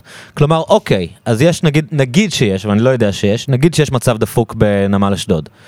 בין זה לבין איגוד העובדים הסוציאליים, אתה מבין? כאילו, עושים מקשה אחת, זה נורא קל, זה אותו מנופאי שאומרים למה מנופאי בנמל אשדוד מרוויח ארבעים אלף שקל, יש מלא עובדים מאוגדים בישראל שמרוויחים שבעת אלפים שקל, והאנשים האלה, אתה יודע, האיגוד הזה יכול להיות שהוא מאוד חשוב להם, אתה מבין? אתה יודע שהרבה מפעלים נסגרו בגלל ההסתדרות, ואנשים אמרו שהם לא רוצים את ההסתדרות במפעל, אבל שלושים אחוז רצו. אבל הרבה מפעלים לא נסגרו כי ההסתדרות אימה להשבית המשק. אבל, אבל אתה לא, אתה מכריח את הממשלה, אתה מכריח אותי להוציא מהכיס שלי כסף למפעל שלא מרוויח, המפעל לא מרוויח. אז אני חושב שהשאלה שלי הנתונים עליה, אני כאילו יכול, אתה יודע, מקשיב למה שאתה אומר, מה באמת העלות שלנו, לעומת עלות אלטרנטיבית, כי יש לך דוגמה מאוד... ארבעים אחוז מהתקציב של המדינה, ארבעים אחוז מהתקציב של המדינה, עובדתי, תבדוק. אבל זה לא שברגע שזה לא יהיה מאוגד, אז זה ירד לאפס, אתה מבין? אז זה ירד ל-שני אחוז. מה פתאום? בטח, תקשיב, אני אומר לך. אני אביא לכאן, נעשה איזה פורום. אין בעיה. אני אביא איזה, יש לי חבר, טוב. אבל זה אפילו שני אחוז, כי אתה... אבל תקשיב, גם היום... לא, כי תמיד קשה לי, כי אני יש לי את האינטואיציות שלי, ואז אתה יושב עם בן אדם שאומר לך נתונים, שאתה לא יודע אם הם נכונים או לא. ואז אתה יודע, קשה לי כאילו להגיד לך, גם אני לא רוצה להגיד לך, תשמע, זה לא נשמע לי נכון, אתה מתכוון? תראה, אני אגיד לך משהו. יש פה עניין של גם חברת חשמל וגם... הכל ביחד, כן. לא, נגיד חברת חשמל, זו דוגמה מצוינת. שבגרעון שבעים מיליארד, דרך אגב. נכון. אבל אני, הנושא ש... שכאילו אנשים כולם פותחים את העיניים על התנאים של עובדי חברת חשמל, השאלה שאתה צריך לשאול את עצמך, היא כמה תכלס אתה משלם על החשמל, לעומת כמה במקומות אחרים שלמים על החשמל, ואז אם אתה לא משלם יותר, אז מה העלות שלך בעצם, חוץ מזה שכואב לך שיש להם חשמל בבית בחינם? לא, אבל אתה צריך לראות משהו. אתה לוקח, אתה מסתכל פה בצורה שבעיניי היא לא נכונה, כי אתה אומר כמה אני משלם, אבל אם אני לוקח לך חמישים אחוז מס, או שבעה עשר אחוז מע"מ, ואתה משלם על כל דבר עוד אחוז, אז זה גם הולך לשם. כלומר, להגיד, אין כזה דבר חינם. הבעיה איתי עם הסוציאליזם ועם הסוציאליסטים, שהם חושבים שהכל בחינם. חינוך חינם עד גיל שלוש. בוא, תעשה לי טובה, תוריד לי את ה... אני לא חושב, אני לא חושב שהשיח הזה עולה. לא, הנה, עכשיו שאלו את ברני סנדרס בעימות האמריקאי, והוא אמר, כן, נצטרך לשלם את המיסים. אז כחלון, אז פחלון, תסלח לי, לא כחלון, פחלון, עושה מחיר למשתכן, עושה פרויקט שעלה, בערך עשו איזה חישוב, זה עלה לו, זה תשעה מיליון שקל לדירה, כלומר שלא הגיוני יותר, כבר תתן לכל אחד מהתושבים את הכסף, וזה לא עזר כלום, משהו לא הגיוני, אני לא זוכר את המספר המדויק, אולי זה, אבל משהו לא הגיוני, ואי אפשר להרוויח מזה, ואי אפשר גם לנתן, אתה לא יכול לפתור דברים כאלה בממתקים, אתה לא יכול לחלק ממתקים, לפתור בעיה כלכלית, צריך לרדת לשורש הבעיה ולפתור אותה, אתה לא יכול לחלק ממתקים לעם, וכשהעם קונה לזה ממתקים, אחת הבעיות הכי גדולות שהם חולדאי, שאני לא סובל את הבן אדם הזה, אני כל כך רציתי שאסף זמיר ינצח, מבחינתי גם אסף הרי מצוין. אין לי בעיה, אסף זמיר הוא אסף הראל. אנחנו מזוהים כאן עם מועמד מאוד מסוים, ואנחנו... אם יש אוריינטציה פוליטית... אז אני אומר לך, אני גם אוהב את אסף זמיר, אז אני גם תומכתי באסף זמיר. אני נשארתי, ישבתי את זה, אני תכננתי לתמוך באסף זמיר, אבל ישבתי בצד, כי יצא לי לעבוד עם אסף הראל, אני חושב שניהם מצוינים. אני כן רציתי אסף זמיר, אני כן הצבעתי אסף זמיר. ומה אתה חושב על איך שהוא הצטרף לקואליציה בסוף אחרי כל ההבטחות שלו? אני... לא רוצה להגיד דברים לא חיובים okay. על ספרן, מכיוון שעבדתי טוב, אני מכבד את okay. הבן אדם. אוקיי. Okay. אני מעדיף להשאיר את זה ככה. אבל אם היית רוצה זה... לא, לא, מעריך את זה, אחי. אני לא, אני לא... אל תודה, אחי, בוא, אל תוציא אותי. אתה רוצה, אני אתן לך משפט באופן אישי על ספרן? הוא אחד האנשים הכי נחמדים שעבדתי תחתיו. הוא בוס נהדר. בימים שאתה שומע סיפורים על בוסים אחרים מערוצי טלוויזיה, בלי לציין שמות, סיפורי זוועה... עבדת בתוכנית שלו? עבדתי בתוכנית שלו. הייתי סוג של עצמאי שם, הייתי... מה, כתבת? לא, תשמע, עשיתי איזה שמונה מערכונים שבסך הכל, אבל השתתפתי, והוא היה מאוד נחמד אליי, והוא מאוד חיבד אותי, והוא בא ליום הולדת שלי, ויש לי רק דברים טובים להגיד על הבן אדם באופן אישי. האם אני מסכים איתו בכל דבר פוליטית? לא, אבל בסדר. אבל הוא בא, והוא חיבד אותי, והוא אחלה גבר, והוא התנהג אליי יפה, ולא הייתה לי הרגשה לא נעימה, ולא פחדתי שהלכתי במסדרון שם, ובסך הכל הוא נתן לי הזדמנות מדהימה, והוא מאוד עזר לי, והוא מאוד קידם אותי. אני לא מעוניין לדבר עליו פוליטית, מכיוון שהדעות שלי ושלו לא תואמות. כן. אז אתה יכול להבין איפה אני עומד, הם לא תואמות, זה המקסימום שאני. אז אני חווה פותח איתך, פותח איתך, פשוט חמה. אנחנו מדברים כאן כאילו על מלא נושאים, על נושאים רוחניים, ועל נושאים כלכליים, ועל נושאים פוליטיים וזה. ועדיין השירים שלך הם נשארים תמיד, כל מה שאני מכיר, נשארים בתחום הדחקה. אז יש שם רובד עמוק שאני מפספס, או שאתה פשוט מבחירה אומר, אני באזור, באזור, באזורים הקומיים כלוקאץ', וכל מה שהדעות שלי הן לא קשורות, או הן רק יחלחלו ברמיזה. כלומר, למה לא, לא בא לך, לא יודע, להוציא אלבום עם לא יודע, דברים אחרים, עם נושאים עמוקים יותר, או... בוא אני אתן לך... לא משהו... שלהצחיק זה לא חשוב, זה מאוד חשוב להצחיק. בוא אני אתן לך, קודם כל אני אענה לך בכמה חלקים. דבר ראשון, okay. שלוש שנים הגשתי פינה בסטטוס קבוע, התוכנית הכי מצליחה בגלי צהל, של שיר, וכל פעם השיר היה פוליטי. מה אני חושב, מה אני עומד, כל פעם שתי דקות של קטע פוליטי כזה או אחר, אז כן לקחתי איזושהי עמדה. בא, אני מרגיש שבתור אמן, זה שאני אמן, זה לא בהכרח נותן לי... אה, איזשהו יתרון על אנשים אחרים להביע את הדעה שלי בצורה כזו או אחרת. אני לא בא לחנך אנשים, אני תמיד אומר, אני לא רוצה שיהיה לי עוד אלף מעריצים שבאו בגלל שאני בדעה כזו או פוליטית, ושלא ילכו אלף מעריצים כי אני בדעה אחרת. אני מעדיף שמישהו אוהב את המוזיקה ואת ההומור ונהנה מהיצירה שלי, יישאר שם בדיוק בגלל זה. כן, אבל אם נשים שנייה בצד את, ה... את, את, את כמה הרצה תרוויח מזה, ושנייה נדבר על... אתה, אתה לא מרגיש כמו שאתה מבטא את עצמך בהומור במוזיקה, תרצה גם לבטא, לא יודע, את הדעות שלך על רוחניות, או את הדעות שלך על כלכלה שם? על רוחניות אני מבטא לפעמים, אני כן מתארח פה ושם, מתארחתי בשיר אצל מורשה קורסיה, שנקרא לבד הזה, ואצל רג'ה בשיר שנקרא חייך, ואני כן, אני כן מוציא את זה פה ושם החוצה, אני כן רוצה לעשות את זה יותר. תן דוגמה לברס, לא חייב ב... אני באמת לא זוכר, אני לא זוכר את הוורסים שלי כל כך, אני אגיד לך מה העניין. מה אתה אומר שם, עזוב את החריזה. מה שתדע, אני מנסה, לך איך תמיד, מודל השם כל יום, הנושא המתמיד, משהו כזה, משהו בסגנון, כאילו, אתה יודע, עדיין ברפ, עדיין במגניב, אבל כאילו, ורס על הודעה, נגיד, שהודעה זה חלק מאוד חשוב בחיים שלי, ואני חושב שזה צריך להיות חלק מאוד חשוב בחיים של כולם, אם אפשר, כאילו, להודות על מה שיש, זה קשה, לפעמים זה קשה, אבל להתעסק ב... זה גם... זה לא עניין רק רוחני, זה מוכח. אם אתה תהיה יותר חיובי ותחשוב יותר חיובי, ותנסה להתעסק יותר במה שטוב, יהיה לך יותר טוב. זה מוכח מדעית גם, כאילו, זה לא... בטח. ו- ולהעריך את מה שיש, כי... אתה יודע, שום דבר, זה מתנות. זה הכל מתנות. ואני קיבלתי הרבה מתנות, ברוך השם, להנהרת, תודה לאל. אז בינתיים אתה רואה את עצמך ממשיך לעשות שירי שיגועים בעיקר? תשמע גם, אני בעיקר לשם. אבל זה חלק מזה, כי זה מה שהקהל מצפה ממך, אתה מפחד כאילו מהתגובה גם? אני חושב שאם יש... מה פתאום לוקץ שהתפלפ לנו ונהיה כבד כאילו? אני חושב שאם יש משהו אחד שתמיד עשיתי, זה להביא את הקהל שלי למקום שהוא אוהב את הדברים שלי, ולא ההפך.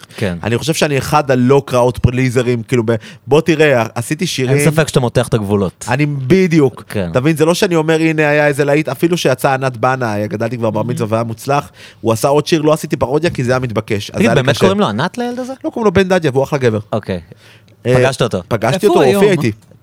אתה זוכר שהוא הופיע איתי, היית בהופעה הזאת, בסבליים, בפלטינה, בהשקה. לא היית בתור ארנב שם?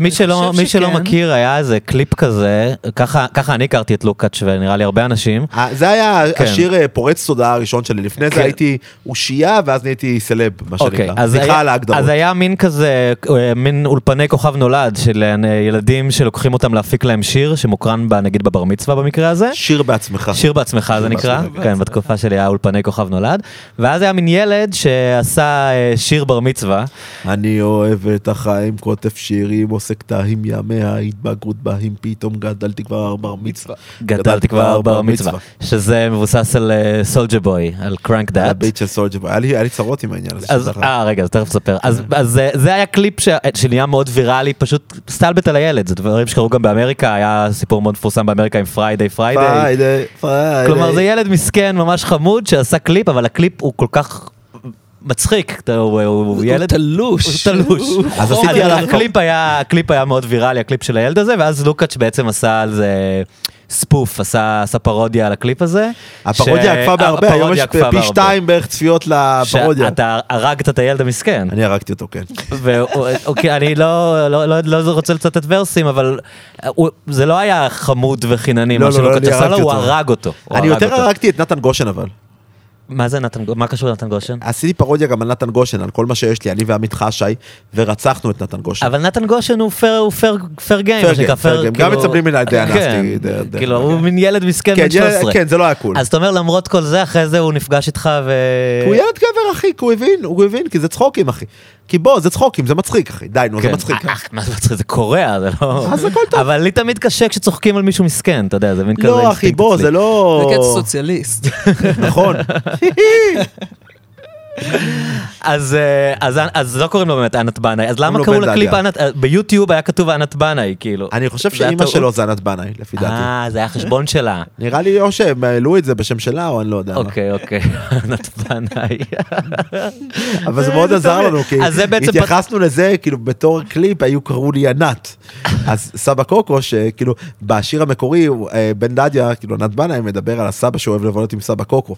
אז עשינו דמות של סבא קוקו, כן, ועשינו דמות שלו, והוא היה כאילו גרמפי אולד מן ששונא את הלכת שלו, הוא אומר לי, אנה אתה לא עובד על אף אחד במשפחה, מתחבא עם הפנס שלך מתחת לשמיכה, אתה יודע, זה כל מיני פידבקים, הוא קורא לי סבא קוקו, אומר תוריד את הסבא, ביום שהוא נולד ניתקתי קשר עם האבא, כשהם רצו להתחתן לא הייתי בת תומכים, איזה טוב יכול לצאת מנישואים בשני אחים, איזה ילד מטומטם לובש חולצות של אן בי איי, אני עשיתי כבר שמונה עשרה בדיקות של די אן איי, ניסיתי להרוג אותו מבלי שהוא ידע, ניסיתי גם אקדח, גם גיגית, גם מזוודה, כשהזכיר את השם שלי בשיר בר מצווה בתודות, הוא שיקר שאני מבלה איתו במסעדות, לא ראיתי את האפס מאז חדר היולדות, אז ראיתי לוניטמוס ופיזרתי מלכודות.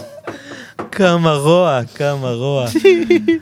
קיצור, אגב, אני לא חושב שאתם יודעים מספיק שדורקה, סבא קוקו, הוא גאון. הוא הופיע כאן בערב של ג'יגה ג'וס, והוא היה אדיר. אני גם הופעתי. אז הוא נגיד חתך מלהיות סבא קוקו, והוא עושה רפר רציני, כזה, אתה יודע, נושאים. אני באופן אישי חושב שזו הייתה טעות חייו. זה היה פיק של הקריירה שלו. אני לא צוחק, הבן אדם מגיע בשיר הראשון שהוא הקליט ללהיט מדינה. מי מגיע בשיר הראשון שהוא מקליט ללהיט שמזמינים אותו לכל הרעיונות? כן, אבל השאלה, אתה מסתכל על זה כדלת שנפתחה, שאתה עושה איתה מה שאתה רוצה, או שאתה עכשיו תקוע בתור סבא קוקו. אני, אני כן מבין שאם הוא היה ממשיך באותו כיוון, והיה לנו כיוון לעוד לעתים, הוא יכל להיות היום כמעט כמוני, לפי דעתי, מבחינת זה. הוא היה, הוא יכל להיות שם, סליחה, אני יודע, זה נשמע, אין מה, אני מדבר פה שיחה פתוחה, אני מבין איך זה נשמע. אבל אולי הוא יהיה יותר ממך בתור רפר רציני, אתה יודע, לפחות הוא רוצה ניסיון. אני חושב שהוא רפר מדהים. לא רוצה לחיות בתור סיידקיק של לוקץ. לא, אבל הוא לא היה נשאר סיידקיק, הוא היה יכול להיות, זה פשוט יכול להיות מאוד מפורסם. אז הוא בעצם הצל שלך? לא. תראה, אם אתה כבר רוצה, אז נצ'י נצ'י התחיל כהצל שלי, אם אתה כבר רוצה. נצ'י נצ'י היה חיזוקים. נצ'י היה, עד היום הוא מספר ברעיונות שהוא התחיל אצלי, שאני נתתי לו את הבמה הראשונה, שזה, הוא גדל אצלי. אנחנו הכרנו בסט של קליפ, שהיה שיתוף פעולה שלך ושל נצ'י. אוקיי, אז בוא נגיע, ויקטור ג'קסון, בוא נגיע לנקודה הזאת. ג'ימבו ג'יי. כן, כן, ויוסף, ופצצתי. שהם היום כולם עושים חיל בחבל הזמן, כאילו. שלישייה מוכשרת. עזוב, זה שלישייה שביחד, זה ליגת הצדק, אחי, אני אוהב את ליגת הצדק. אז באותה תקופה שאתה מסתובב עם האנטראז' שכולל את סבא קוקו, ואנשים נוספים, אז יש לך גם ארנב. נכון. ומי שמשמש כארנב הוא שחף. אני פה, כן. שחף הארנב, כן. אז מה, מה, שחף. תשמע, דבר, אני אגיד את זה ככה, זה השלושה חודשים, שאם אתה מסתכל ממוצע על, על מה אני מדבר אחרי הרבה, זה על השלושה חודשים האלה. השלושה שנים זה הסיפורים. ששימשתי, כן. אז באמת זה הפיק שלך, כמו שזה היה הפיק של סבא. אבל זה היה מדהים. הכרנו באמת על הסט של הקליפ הזה, עם נצ'י. הבלדה על כהן. צצלתי, הבלדה על כהן. ומי שבימה את זה, אגב, זאת הדס בן ארויה. גדל. שעכשיו... אנשים שהם לא עני. אנשים שהם לא עני, ועכשיו היא מוציאה עוד סרט. במאית מאוד רצינית ומצליחה. מאוד ואז אני, אני חושב שהמשכנו להסתובב קצת, כשהפיק של זה היה, בעצם היו כמה פיקים, אחד מהם היה בערב משאפים שעשיתם. יו, יו, זה הערב מטורף. Night of Order, זה הערב הכי טוב שהפקתי בחיים, והפסדנו שם כסף. תספר עליו שנייה. עשינו ערב, אני ושמוליק ברדן, שהוא מפיק על והוא חבר טוב, עשינו ערב שנקרא Night of Order, יענו ליל הסדר, משאפ קונצרט, הבאנו את להקת בית ספר, ואת דאבל אפו, ואת יוסלס איי די. להקת פאנק, גם יוסלס הבאנו מלא, יחד עם הדג נחש וכהן את מושון ואני וכל מיני ראפרים ופלד, ועשינו ערב של רוק אנד רול נגד היפ-הופ, והיה איזה חמש מאות איש בברבי, חמש מאות כרטיס בברבי, אבל היה עלויות כל כך גבוהות לערב הזה, זה דג נחש או משהו כזה, היה שם גיא לרר ושאנן סטריט והיה אקסום, עזוב, אני אומר לך, הפסדנו איזה עשרת אלפים שקל על הערב הזה. לא היה אפשר, לא היה אפשר להרוויח, ב-חמש מאות כרטיס ו-מאה חינמים, אפילו היינו רחוקים עוד איזה לא יודע, זה נשמע ליינאפ של אמפי פארק בראשון, כאילו. אחי, היה מטורף, היה מטורף, אז ערב מטורף, שהשיא שלו היה לפי הרבה אנשים, שעליתי אפילו בהדרן, מרוב שזה היה טוב, עליתי פעמיים עם אותו שיר, שעשינו את הגרסה של, נכון שטרוויס עשה גרסה כזאת של... תופים כזה ארטקור לסולג'ה בוי, כאילו גרסת כן, מטל, כן, אז כן. עשינו את זה, עם עם סבא ועשינו משאפ עם סולג'ה בוי, ועם אנט בנאי, וזה היה וואי, בין, וואי, וואי, בין וואי. ההיילייטים של הקריירה שלי מבחינת כיף. אתה היית שם? אז זה היה גם ההיילייט של הקריירה שלי בתור ארנב. אבל אתה הופעת שם פעם ראשונה בתור ארנב? בציבור לדעתי כן. כשמדובר על שימש כארנב, הכוונה היא שהוא היה על הבמה בהופעות של לוקץ, בחליפת ארנב ורודה. כן, ורקע איתי היפו בטירוף. רגע, אבל הוא לא נותן לעצמו מספיק קרדיט. שחף הארנב הוא אגדי, כי אתה מבין, היה שם דברים, נגיד, היה את מצד, אתה זוכר את מצד האהבה? אוי, נכון. מצד האהבה, לא הגאווה, מצד האהבה. היה את מצד הגאווה שהיה מאוד מצליח עד היום. בפלאפון ניסו לעשות קצת קש, אז פתחו את מצד האהבה. הזמינו אותי להופיע על מסעית, שכחו לציין שזה מסולם כזה קטן, ואני מאתיים קילו, אז הייתי צריך ללכת ליד המסעית. לא הצלחת לעלות? אני הלכתי ליד המסעית, לא, לא, אני לא יכול, פיזית אני לא נכנס שם. אפי. ושחף, אני אומר לך, היה יום חם, בגיהנום לא מגיע, זה שש מאות מעלות, אני לא יודע כמה, והוא בחליפת ארנב, שזה הדבר הכי חם בעולם, רוקד על המסעית, ואני אומר, אחי, אז לא רואים את לוקץ' בכלל, ורואים רק את הארנב רוקד על הגג? תשמע, ראו מהצד, אתה יודע, אז בוא נגיד ששלח מצותי. זה המצד, זה המצד. בוא הלך לפרונט אוף המסעית, או מאחורי המסעית, או משהו כזה. לא, זה היה פסיכי, הלכתי מהצד, מהצד של המסעית. אז בוא נראה אם אתה זוכר, כי היה גם אירוע פרומו. המקוד עם סקאזי, המקוד עם סקאזי. תקשיב, זה היה גדול. הגענו לאירוע פרומו למצד האהבה, להצטלם קצת וזה, ואז סקאזי היה שם, וסקאזי כנראה אמר איזה מצחיק, בוא נלך מכות עם בובת ארנב גדולה. וואי, וואי, וואי, וואי, זה הכי סרט של אדם סנדלר. אז עכשיו הוא חושב, הוא חושב שכאילו, הוא יבוא וידחוף, זה יהיה מצחיק רגע.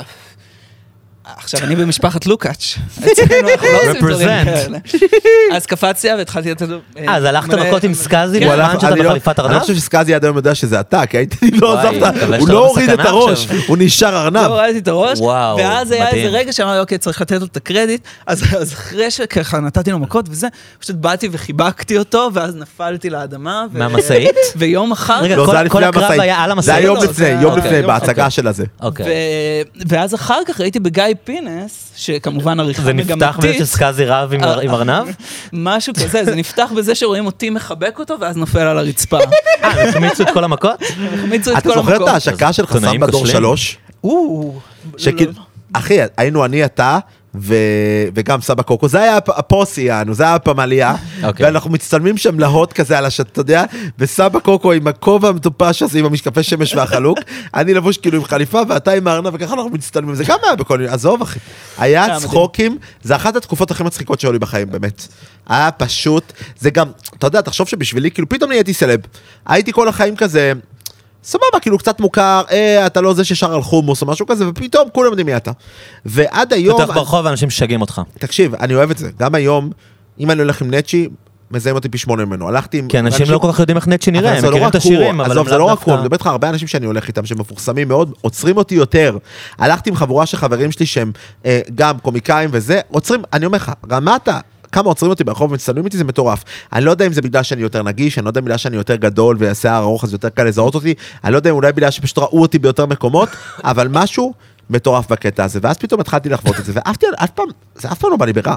כאילו, תמיד אמרתי לעצמי, עזוב, באותה תקופה אמרתי לעצמי, אני מבין לדודו טופז. כאילו, זה מה שאמר לי בראש, כאילו, אני לא יודע איך אפשר להתרגל מלחיות שאתה כזה סלב וכזה אהוב, ואני כלום, ואני עשירית, אני פחות מעשירית ממה שהוא הבסיס שלו, פחות מעשירית, ואני עדיין לא מבין איך אפשר לעבור ולחזור מזה לאנונימיות, אני לא יודע. אז אתה מבין מה גרם לו כפלט, אני יכולתי להבין, אני צריכתי להזדהות איתו. הוא התמכר לזה? תשמע, זה קשה. אני לא יודע איך הייתי מגיב אם מחר בבוקר אני קם ואני איזו אישיות שצוחקים עליה ולא מוערך. הסבין כזה. אני ברור שלא הייתי מתנהג באותה צורה, לא הייתי נקרא לאלימות. לא. אוקיי. אבל זה בטוח שלא. הוא לא רצח אף אחד, רגע, רגע. הוא לא רצח, בתור מישהו שגם מאוד דומה לאבא שלי, זיכרונו לברכה, אני מרגיש את הצורך לגונן, מאוד. אוקיי. לדעתי, לפחות בעיניי, אתה יודע, אני ילד בן שש, ויש את אותו פסקו הזמן בטלוויזיה, מישהו שקצת דומה לו, קצת הסריט אותי, כן. גדול, ידעתי את זה. אז כן. אז הוא לא רצח אף. אז הוא לא עשה את זה מספיק טוב, זה מה שאתה אומר. כן, בדיוק. דודו טופז, וואו. אגב, אסף הראל היה אמור לעשות סדרה על דודו טופז, לא? היה, היה איזה קטע, אבל נראה לי בגלל שאתה יודע, הוא הלך לפוליטיקה. כן. אז הוא עזב את זה, כאילו. כן. נראה לי, אני לא יודע, שהוא יעשה תוך כדי פוליטיקה. מה, אורן חזן עשה פוליטיקה וטלוויזיה תוך כדי. אגב, אורן חזן, אחת הדמויות האהובות עליי בכנסת, ואני ממש מתבייש. יש לך שיר עליו? ממש. לא, כי כדאי, כדאי, כן, בדיוק. אוקיי, כלומר, אתה מעדיף לשיר על דמויות כמו גיא לרר. כן, כי פאקינג גיא לרר. שזה שיר מדהים, אתה מוכן לתת את הפזמון של גיא לרר? גיא לרר, גיא לרר, גיא לרר, גיא לרר, גיא לרר, גיא לרר, גיא לרר, גיא לרר. אני מלך, אני גבר, תמיד עושה את הסדר. מבטיח לכולם שהכל יהיה בסדר. אז... לא, אבל יש יותר טוב. אה, להמשיך? כן. גיא לרר, גיא לרר, גיא לרר, גיא לרר, גיא לרר, גיא לרר, גיא לרר, גיא לרר. אני מלך, אני גבר, משדר מערוץ עשר, יש לי שתי מיליון עוקבים. נשמה, אני גיא לרר. בדיוק. אז אני מת... תקשיב, אבל באמת גיא לרר, אנשים שואלים אותי למה דווקא על גיא לרר, אנשים שואלים אותי למה דווקא על גיא לרר, אני באמת ובתמים חושב שהוא העיתונאי הכי חשוב במדינת ישראל, כלומר אני חושב, אין ספק שהוא מלך, אין יותר חשוב ממנו, גם יש לו ביצים חבל הזמן לבן אדם הזה, אין הרבה, אני לא מאמין לכל העיתונאים, אני מאמין לכל מילה שהוא אומר, וגם אם יש דברים שאני לא מסכים איתו, אני יודע שהוא ב-מאה אחוז מאמין להם. אם לא היית ימני אז היית גם חושב את זה על דרוקר.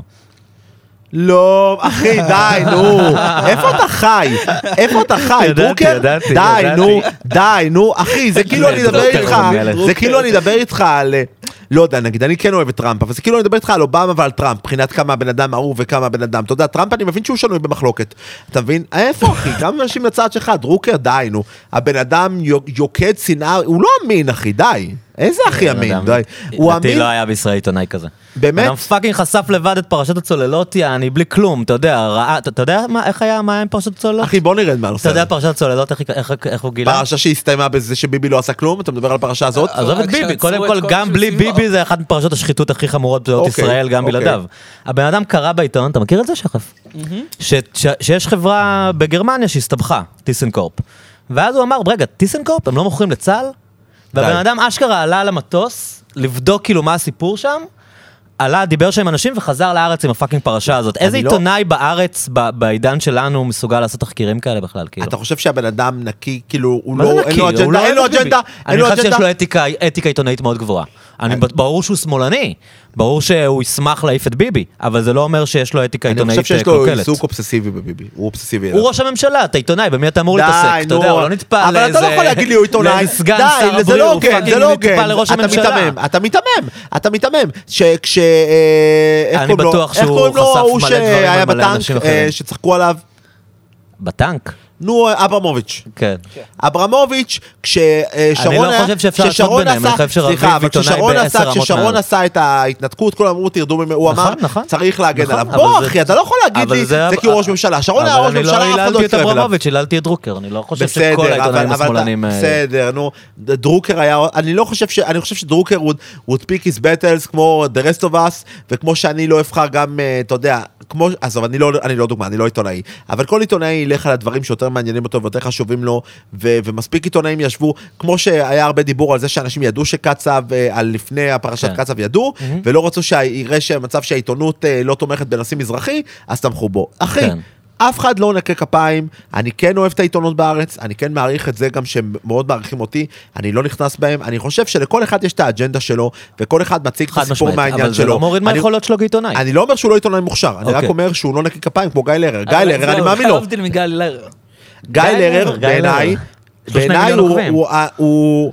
אני לא מרגיש אג'נדה כשהוא מדבר. אגב, כשאתה אומר שתי מיליון עוקבים, אתה מדבר גם לצינור וגם לצנרת, כי לכל אחד יש מיליון עוקבים?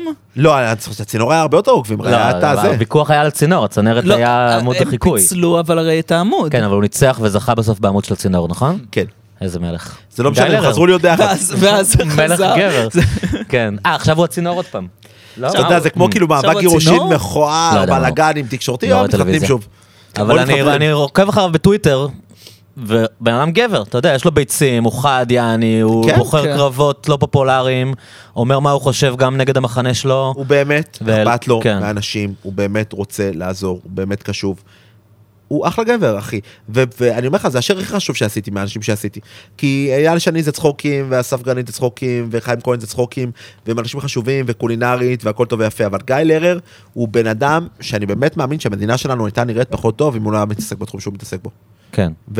הדקמנליזציה, הכיוון הלגליזציה, זה פשוט לא היה קורה בלעדיו. יש פה דברים שהוא עשה במו ידיו, שאתה אומר, איך הגיוני שבן אדם... לא, גאונות זה שבן אדם מגיע למעמד מסוים באמצעים, אתה יודע, בסרטונים מפגרים ביוטיוב, ואז הוא פאקינג משתמש בכוח שלו למטרות אמיתיות, ולא אומר, לא, לא, אני אשאר באזור הנוח שלי. אבל הקטע הוא שמספיק אנשים ניסו לעשות זה ולא הצליחו, אחי. כן. אנשים לא מצליחים לעשות זה. אם אני עכשיו... בוא, אני לא גיא לרר, אבל יש לי כוח, נכון? יש לי כוח ברשת, כן. יש לי כוח ברחוב. אם אני מנסה עכשיו לעשות משהו כזה, אני רואה לך זה עובד לי? לא. ברור שלא. אם אני רץ לפוליטיקה, מישהו מתייחס אליי, כמה אני אקבל? אלפיים קולות? כן. שלושת אלפים? אולי. נקרא טוב? יכול להיות, לא יודע. אתה אולי תוכל להעניק את הימין החדש. ימין אחר. לוקץ', ימין, שמן. טוב, שחף, הכנת שאלות? אני תייבש לצדמוך. הכנתי טופיק, הכנתי טופיק. אבל היה לדבר על זה, לא מעניין. על מי? הוא רוצה לדבר על הפיר טרופרס. אני רוצה לדבר על פיר טרופרס. בואו, יש לי הרבה מה להגיד, בואו נשפוך זבל. אני רוצה לשמוע את הטייק שלך על פיר טרופרס. אז אולי תגיד קודם מה זה בכלל, אני לא כזה הכרתי. פי אר טרופרס, פרברים רפיוג'יס טרופרס, הרכב על שהייתי חלק ממנו וחלק מליצור אותו בשנת אלפיים וארבע. התחלנו לעבוד על חומרים כבר מ-אלפיים ושלוש, יצאנו עם אלבום שנקרא מתוך הזוהמה, כבשנו את הארץ, באמת... כבשנו את הארץ? מה זה כבשנו? היינו האלטרנטיב הכי חזק שיש. מה, כמה אנשים היו באים להופעות? סולד אאוט הכל. אוקיי. הכל, ברבי סולד אאוט. זה ברמה שאם באותה תקופה יוסלס, הידי היו מאוד חזקות? הכל. נגיד אני מכיר יוסלס. אז זה היה יותר חזק. אין הופעה... כלומר, באנדרגראונד, משהו שבתקשורת לא מודעים אליו, אבל פאקינג יעני מפוצצים את הברבי. מודעות מינימלית בתקשורת. בזמן שזה דברים שבטלוויזיה אף אחד לא בא. לא, היה קצת חשיפה בטלוויזיה, מודעות מינימלית. הגיע למצב ששאנן סטריט מהדג נחש, אחרי שעשינו את השיר וקיבלנו אלבום זהב, מופיע עם חולצה של הפרברים רפיוג'יס, שזה הרכב אם של הטרופרס. עזוב, היה שם משהו חזק. היה שם משהו שעבד, היינו שמונה רפרים וזמרת, היינו במקור ארבע עשרה, אבל חלק לא היו... אגב, אני אגיד סתם כבר זה, כי פתאום הוא קם, שהסאונדמן שלנו היום ירון שראל, אתם הייתם ראשונים אולי שעשו את זה, לא? באינפקציה, כאילו, מבחינת משהו שלא קיים בתקשורת, ובשטח הוא כאילו פשוט משוגע לגמרי. זה, אני לא יודע אם היינו ראשונים, כי אני... לא, הם היו ראשונים. אה, כן, לא. כן, זה יותר הגיוני, הם היו לפנינו. בגלל זה לא הבנתי, לא תדבר. אבל אנחנו רצנו חזק, ואנחנו הופענו בכל הארץ, ומה שמצחיק זה שהתפרקנו בשיא הצלחה, לא התפרקנו כי לא הצלחנו. התפרקנו, אני אומר לך, אני אכלתי כפה אחרי הפירוק, כי אחרי הפירוק אני הייתי רגיל, מה זאת אומרת, יש הופעה, היא סולד אאוט, ופתאום אני בא ועושה הופעה בלבון שמונים איש. למה שמונים איש, הופעה זה סולד אאוט, לא? אשכרה ככה באתי לה, באתי הרי, אני הופעתי מ-תשעים ותשע, וב-אלפיים וארבע הצטרפתי להרכב, ואז ארבע שנים שהופעתי רק עם ההרכב, שלוש שנים שהופעתי רק עם ההרכב, והוא קצת לבד. פתאום, אוקיי, צריך לעבוד בשביל שהופעתי, לא ידעתי את זה בכלל, הופעה זה סולד אאוט. זה אשכרה התודעה הכוזבת שהייתי נמצא בה, ולקח לי זמן להתעורר מהקפה הזאת, לקח לי זמן. ו... היה, פשוט התפרקנו, כי לא יכולנו לסבול אחד השני יותר. היה שם מתחים, והיה שם ריבים. אז מי היה שם? אנחנו, כולם אנשים שהיום הם סטארים, כלומר הרבה מכם, נכון? לא כולם, אבל כל אחד רציני בדרכו. פלד היה שם? פלד היה שם, אורטגה היה שם.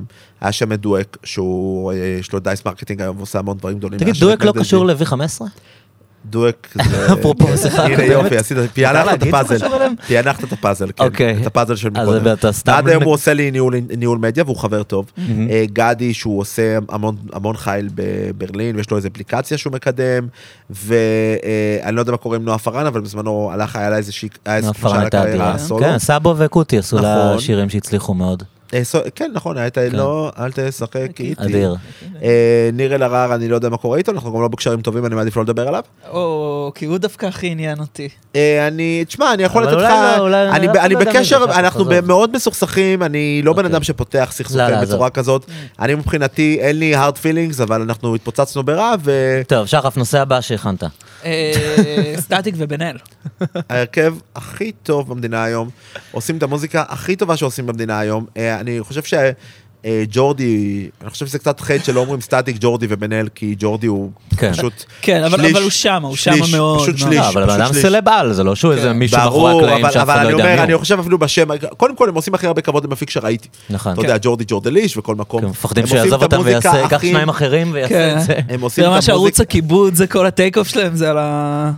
ערוץ הכיבוד זה טייק אוף טוב, זה טייק אוף טוב, אבל אין מה להשוות. אני מאוד אוהב את ערוץ הכיבוד והם מעולים, אבל סטטיק ובנאל עושים פה חדשנות ומוזיקה מדהימה והכל טוב, והפופ מדהים, וסטטיק ראפר מפחיד, והוא פריסטיילר מעולה, אפילו ראיתי אותו לפני כמה זמן ברחוב. סטטיק, ועשינו פריסטייל ביחד, והוא מצחיק, והוא מדהים, ובנאל מוכשר, וג'ורדי המפיק אחד הכי טובים שישראל ידעה אי פעם, בטח. וגם כל הדורות, וזה פשוט הדבר הכי מדהימים, כל שיר שלהם אני אף, כל שיר, ואני משתף. אבל חלק מהדברים אף... שהם עושים, אני שמעתי כאילו אצלך נגיעות כאילו בחלק מהדברים שהם עושים, שעשית קצת לפני, לא?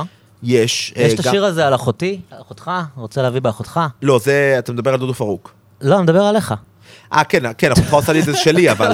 לא, למה שאני מדבר על דודו פרוק? חשבתי שאתה מדבר על... אבל מה הם עשו של אחותך? דודו פרוק עשה אחריי אחותך. אה, אוקיי. לא, אני התכוונתי מוזיקלית שזה נשמע קצת כמו סטטיק. כן, יש, תראה, אני לא חושב שהם ישבו ו... מוזיקה, כל אחד לוקח השראות ממקום מסוים, ולפעמים יוצא ששני אנשים חושבים על אותו דבר. תראה, פלד הוציא את כולי בבלבלה, אחרי שסטטיק ובנאל הוציאו את טודו בום, ושתיים שירי ביי לפאנק, אבל פלד הקליט השיר לפני שהוא שמע את טודו בום, כי הוא עוד לא יצא. לפעמים יש טוענים פשוט, כי אתה מרגיש. יש לי שיר על עוד שף שאני לא יכול לדבר על זה, כי זה עוד סוד, אבל עשיתי שיר אפריקאי, ועשיתי אותו לפני כמה חודשים כבר, והנה פתאום מפלה, ויצא מזף למפלה, זה צירוף מקרים. סטטיק ובנאל עשו שיר שנקרא בננות, שהוא שיר אפריקאי. אז גם יכולים להגיד... אני לא שמעתי את זה, מסועף אורביץ כזה?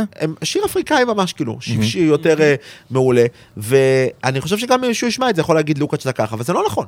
תבין, יש הרבה, יש הרבה שחושבים, יש הרבה עניינים, אתה לא תמיד מגיע, אתה יודע, אין מה לעשות, יש הרבה אמנים, עכשיו, אם אתה אומר, מה, אם זה יקרה חמש פעמים לאותו אמן, או פעמיים לאותו אמן, אתה יכול להגיד, אוקיי, זה נשמע כבר מוזר הצירוף מקרים, אבל שכל אחד חושב על סגנון מסוים, בעניינים, לוקח שרה במקום אחר, ומנסה לחדש, ולפעמים שירים יושבים במזווה הרבה זמן. הנה, יש לי חבר שקוראים לו בן פרנקו, שהוא ראפר מעולה, ויש לו שיר שנקרא מים, והשיר, הבן אדם הקליט השיר הזה, יש לו וידאו מהאולפן שהוא מקליט את זה לפני שנה וחצי, אבל האלבום עוד לא יצא. ולפני חצי שנה יצא, או פחות, כמה חודשים יצא לשיר לדודו פרוק, שהפזמון נשמע כמעט אחד לאחד. עכשיו, אין שום קשר, זה לא הוא לקח ממנו, וזה לא הוא לקח ממנו. כן, זה קורה. קורה מה שנקרא. אז כאילו... אז הוא לא גנב ממך את אחותך? לא, לא, מה פתאום, לא, למה יש לו לגנוב ממני, אתה יודע, אחותך, אני מצאת את המילה אחותך,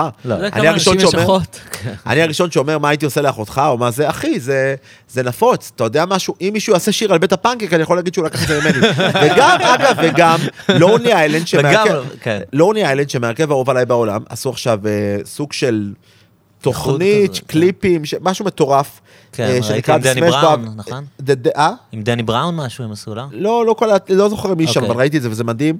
סמש בראבר, זה עוד אסס, ויש להם שם שיר שנקרא איי-הופ. עכשיו שוב, אין ספק שאני הוצאתי קודם, אני הוצאתי שיר איי-הופ ב-אלפיים ושמונה, והם הוציאו שיר איי-הופ ב-אלפיים ותשע עשרה. האם, ואני הוצאתי גם את הבית הפנקייק השני, הוצאתי ב-אלפיים ושמונה עשרה. האם לונלי איילנד ישבו ושמעו בית הפנקייק של לוקאץ'? אין מה לעשות. ותראה איזה שיר איזוטרי, זה על בית הפנקייק, זה לא שאני אומר לך איזה נושא כללי. אתה יכול לשיר עכשיו, אני אוהב לשתות... איי-הופ International House of Pancake. אז יש להם שיר כזה כמו שלך, בית הפנקייק. נכון, והוא יצא אחת עשרה שנים אחרי השיר המקורי שלי, ושנה אחרי השיר השני. אבל אין מה לעשות, זה קורה... אני חושב שאנשים נלחצים מדי, ראיתי, יש רפר שקוראים לו טי או בי, שאני בדרך כלל מעריך אותו, אבל הוא עשה פוסט, גונבים לו, וזה, ואחי, צי אגיד לו, אבל לא הגבתי, אחי די, אף אחד לא גונב, אף אחד לא בא לגנוב. במיוחד שהיפ-הופ זה מין ז'אנר שהתפתח מלכתחילה על סימפולים. מעל אלפי, נראה לי כבר מעל עשרת אלפים רפרים ישראלים, כל אחד חוטף שהוא רע, כל אחד זה, בסדר, קורה אחי, הנה, גם האלבום של נצ'י, יצא לו עכשיו, עכשיו אני שמעתי לכם שיר שנקרא גריש, שיצא ב-אלפיים ושבע עשרה, בשיר הזה אני אומר שם משהו עם החרוז של הקמולי ומולי ועוד איזה אי-קולי. מולי זה אקסטה בסלנג אמריקאי. והנה נצ'י השתמש באותו חרוז, האם נצ'י ישב וגנב לי את החרוז? לא, אפשר לחרוז מולי, זה בסדר, זה לא... אין, אין, אין לך אין סוף מילים, ואין לך אין סוף צירופי מילים, ואין לך אין סוף חרוזים, ולפעמים קורה שראפר עושה אותה חרוז. עם כל עוד, זה, זה לא נקרא גניבה בעיניי, בטח שלא באופן מודע ולא באופן לא מודע. צריך הרבה יותר מאיזה חרוז. לא, אני גם באמת חושב שהיפופ זה תמיד היה about that, כאילו, אנשים לוקחים אחד מהשני, אנשים לוקחים סמפל, ועושים אותו דבר, ולוקחים ורס ממנו, ולוקחים משפט. כלומר, אם אני אקח פזמון עכשיו, אם דודו פרוק לא היה עושה, אחותך. לילה טוב, הוא היה עושה, אחותך עושה לי את זה, זה גניבה. כן. זה שהוא אומר, אחותך, לילה טוב, אין לי, אין לי בעלות על המילה אחותך. סבבה, אני עשיתי את השיר הוויראלי הראשון שהיה על אחותך, והוא עשה את השיר הוויראלי השני, זה בסדר. שניהם יכולים להתקיים באותו מרחב, באותו זמן. יש מספיק מקום לכל האחיות... לכל האחיות ישראל. כן. אני חושב שקצת... דבר שנייה שוב על סטטיק ובנאל, אני חושב ש... כאילו, איך שאני רואה... איך שאני רואה את זה, זה שהם עברו לעשות א' מוזיקה לילדים כבר. חושב ש... מהמקום שהם הגיעו עם הבאסים, עם איך ש... לא, אני חושב שלפני זה, זה היה איזה מוזיקת התבגרות, מאוחרת כזאת, שש עשרה שבע עשרה, צבא, משהו שיותר דומה למסיבה בחיפה. כן, כן, אוקיי. ופתאום עכשיו עם המסע בעולם שהם עשו בשנתיים האחרונות, זה קצת מגיע להיות מוזיקה של ילדים. כי מה, כי שם הכסף? כשאני חושב שאתה גם עושה מוזיקה לילדים, אבל לילדים רעים. אז uh, אני קודם כל uh, מעריך את ההגבלה, כי אני מאוד מעריך את סטטיק ובנאל. אני חושב שאומנם המוזיקה של סטטיק ובנאל לפעמים מונגשת קצת יותר לילדים, אבל היא כל כך טובה שזה פשוט לא משנה. ושהם עושים משהו כל כך טוב וכל כך מוקפד, זה פשוט לא משנה למי זה הולך. אני, יש לי הרבה פעמים מוזיקה שהיא יכולה להיות לילדים, והרבה ילדים אוהבים אותה, אבל אני לא מכוון לשום מקום אף פעם. אין אצלי כיוון, אין אצלי אף פעם, אני אף פעם לא מכוון. אני עושה מה שבא לי לעשות באותו רגע. בגלל יש לי שירים יותר ויראליים, ופרויקטים יותר ויראליים, ופרויקטים פחות ויראליים, ו... כמו שאני עושה פריסטייל, הגישה שלי מאוד של פריסטייל. כן, אבל יש איזה עצב שאתה נוגע בו במוזיקה, כאילו בווייב שלך, זה יכול להיות גם בקומיקס, זה שהוא מאוד מימי, זה מאוד מימס. יוסי פיין אמר פעם שאני דמות קומיקס, שאני דמות קומיקס ושזה מה שעובד לי. אני, שהילדים רואים אותי, לא רק הילדים, מבחינתם אני איזשהו, זה לא כמו שאתה רואה איזה ראפר אחר או איזה משהו, או איזה סלב אחר שהוא בן אדם, ואתה מבין שהוא בן אדם, יש משהו כמעט לא אנושי בי. יש לי חבר טוב שקוראים לו שי, אפילו חבר, אחד החברים הכי טובים שלי, והילדים שלו, כל פעם מספר להם סיפור שנלחמתי בדוב, וזה למה אתם רואים בי? כל פעם אני זורם איתו, אנחנו עושים דברים כאלה, כי הם באמת, לא שנלחמתי בדוב, שזה שאני רוחם, אתה כל מיני דברים כאלה. כי אפשר להאמין עליך כל מיני סיפורים מהאגדות, אתה נראה דמות מהאגדות. הם ממש מסתכלים עליי כמו איזושהי דמות מהטלוויזיה, שהיא לא, כמעט ולא אנושית, ולא מדבר על הגודל ועל זה, משהו ביחד, משהו בכל הווייב הזה, שמצטייר, בגלל זה שאנשים פוגשים אותי בשוק. הם כאילו, זה מטורף, אני פגשתי עכשיו את פיטר פארקר, אתה מבין מה אני אומר? כן, כן, כן, כן. כאילו, קיים במציאות גם. רק עם סיפור פחות רגע. כי אתה דמות, כי אתה בעצם דמות. אני דמות, אבל ממש דמות קומיקס. אז מה ששחף התחיל להגיד, אתה בעצם פרצת ביוטיוב, כי דיברת על גלגלץ. הפריצה הגדולה, כן. עשיתי דברים לפני, היה לי גם תוכנית בטלוויזיה לפני, היו לי דברים לפני, אבל רוב האנשים נחשפו אליך ביוטיוב. כן, הרוב המוחלט, כן, בעיניי, כן. וזה, סתם, רציתי לדבר איתך, כאילו, אתה יודע, מין עולם כזה, אתה יודע, נגיד לפני שאתה, חמש שנים לפני שאתה התחלת, לא היה דבר כזה. כאילו היית צריך להשיג חוזה בחברת תקליטים, וללקק למישהו, ואז היה תהליך ארוך, שאנשים מנהלים לך את הקריירה, ואומרים לך איך לעשות, ואתה בעצם חלק מדור ראשון בישראל של אנשים שעשו את זה לבד. תביאו מישהו, צילמו קליפ, הקליטו לבד, העלו ליוטיוב, ואתה יודע, מתפוצץ. אני רוצה להזכיר לך שאני, פעם ראשונה שהייתי באולפן היה בגיל ארבע עשרה, היה בשנת תשעים ותשע. ואז עוד הדברים עבדו ככה, אבל לאט לאט התחילו האולפנים הביתיים. האולפנים הביתיים שינו את המשחק. בעצם כל, היום זה כבר הרבה יותר פשוט. כלומר, אז יכולת למצוא הפקה ב-אלף וחמש מאות שקל. היום אתה יכול לעשות הפקה ב-מאתיים שקל. ואנשים לא קולטים, באים, יש כל מיני קבוצות. איך אתה עושה הפקה ב-מאתיים שקל? קונה ביט ב-שלושים דולר, מביא לבן אדם מאה שקל. יש ביטים מוכנים, שלושים דולר, עשרים דולר, ביטים טובים, הולך למפיק, משלם לו מאה שקל שעת אולפן, וסלמת, נגמר, עוד מאה שקל מיקס, מיקס מינימלי. ויש לך טיון. חבל על הזמן. עכשיו, שאנשים אומרים לי, מה, זה מזלזל במפיקים, אני מזלזל במפיקים, All-town Road, מזלזל במפיקים, All-town Road, ביט של שלושים דולר מהאינטרנט. All-town Road, הלהיט הכי גדול בארצות הברית. כן, אבל זה היה גאונות לסמפל את הקטע הזה של ניינט שניילס, שהיה במשחק מחשב הזה ב-Red Redemption שתיים, כאילו מישהו שיחק בפלייסטיישן, ב-Red Redemption, שיש שם מוזיקה של ניינט שניילס, ואמר, פאק יעני, אני צריך לסמפל את הדבר הזה. כאילו יש כאן אדם גאון מאחור הזה. אתה יודע שמטרו בומינג וכל המפיקים האלה הגדולים, שהיום מוכרים ביטים בהמון כסף, גם מכרו ביטים ב-ארבעים דולר, זה אותם מפיקים פשוט אחרי שהם התפרסמו. היום אתה גם קונה את המותג כשאתה קונה את הביט. ברור, זה חלק מהעניין, אבל אתה לא חייב. אתה לא חייב, אתה לא חייב ללכת לשוחט, יהיה לך, אם אתה ראפר מתחיל היום, ואתה רוצה ללכת לשוחט, אתה תשלם בהתאם, אם הוא בכלל הסכים לקבל אותך. כן. אתה יכול ללכת למישהו שעושה ביטים בבית, שיגיד לך, תן לי מאתיים שקל על הביט, תן לי מאתיים שקל הקלטה, ועוד מה שאתה... וזה יהיו ביטים טובים? הם יהיו ביטים סבבה, ויש ביטים, זה לא, אולי לא הביט הכי טוב, אבל יש ביטים באינטרנט שהם כן ברמה מאוד גבוהה. היום הכל נגיש, היום כל אחד יכול לעשות במחשב שלו הרבה דברים, היום הציוד יותר קל, היום לקנות ציוד ולהתחיל להפיק, זה לא יקר כמו פעם, לכן יותר אנשים עושים את זה. היום לא צריך, ל... אפשר ללכת, ל... תמיד מומלץ ללכת לבית הספר כמו בי פי אם ולעשות קורסים בהפקה, אבל גם בן אדם יכול למנות בטוטוריאלים, ויכול להיות שהוא במקרה... לראות ביוטיוב הדרכות. יכול... כן, יכול להיות שבמקרה הבן אדם שלמד דרך יוטיוב לעשות ביט, עשה את הביט של All Town Road, וזה קורה, הדברים האלה. כן, לא נראה לי שמטרו בומן היה בבית ספר, כאילו... בדיוק מה שאני אומר. כן. עכשיו, אני היום... מלמד, אני מלמד בבית ספר רימון, זה אחד המקומות הכי, הכי נחשבים בארץ, ללמוד מוזיקה, נכון? כן. כן, אני חושב שאולי יש מקום אחד, אולי יש את האקדמיה בירושלים. לא, אבל זה לא למוזיקה פופולרית. לא, אז למוזיקה פופולרית מאוד זה הכי זה, ואני מרצה אורח. בי פי אם נחשב מקום מאוד מאוד נחשב, אני מלמד שם קורס. אני לא למדתי כלום. אני אוטודידקט. כן. תבין, וגם לא היה לי יותר מדי מימי, כי לא היה יוטיוב אז. אז הייתי צריך ממש להרכיב את זה בעצמי. טוב ללמוד במוסדות, טוב ללמוד בדברים האלה, זה עוזר, אבל זה לא הדרך היחידה. טוב לקנות אולפן ולהשקיע, אבל זה לא הדרך היחידה. אתה לא, זה לא בהכרח אומר, כן, בסטטיסטיקה, שוחט יעשה ביטים יותר טובים ממישהו באינטרנט, אבל יכול להיות שספציפית תמצא, תחפש מספיק טוב, כן. תחפור קצת, תמצא ביטים. אם האוזן שלך טובה, אתה תדע ליפול על הביט הנכון. זה לא הכל, כאילו. הנה, יש היום הרכב, אני רוצה לדבר עליו, קצת שקוראים לו מלכים א' ומלכים ב'. אוקיי.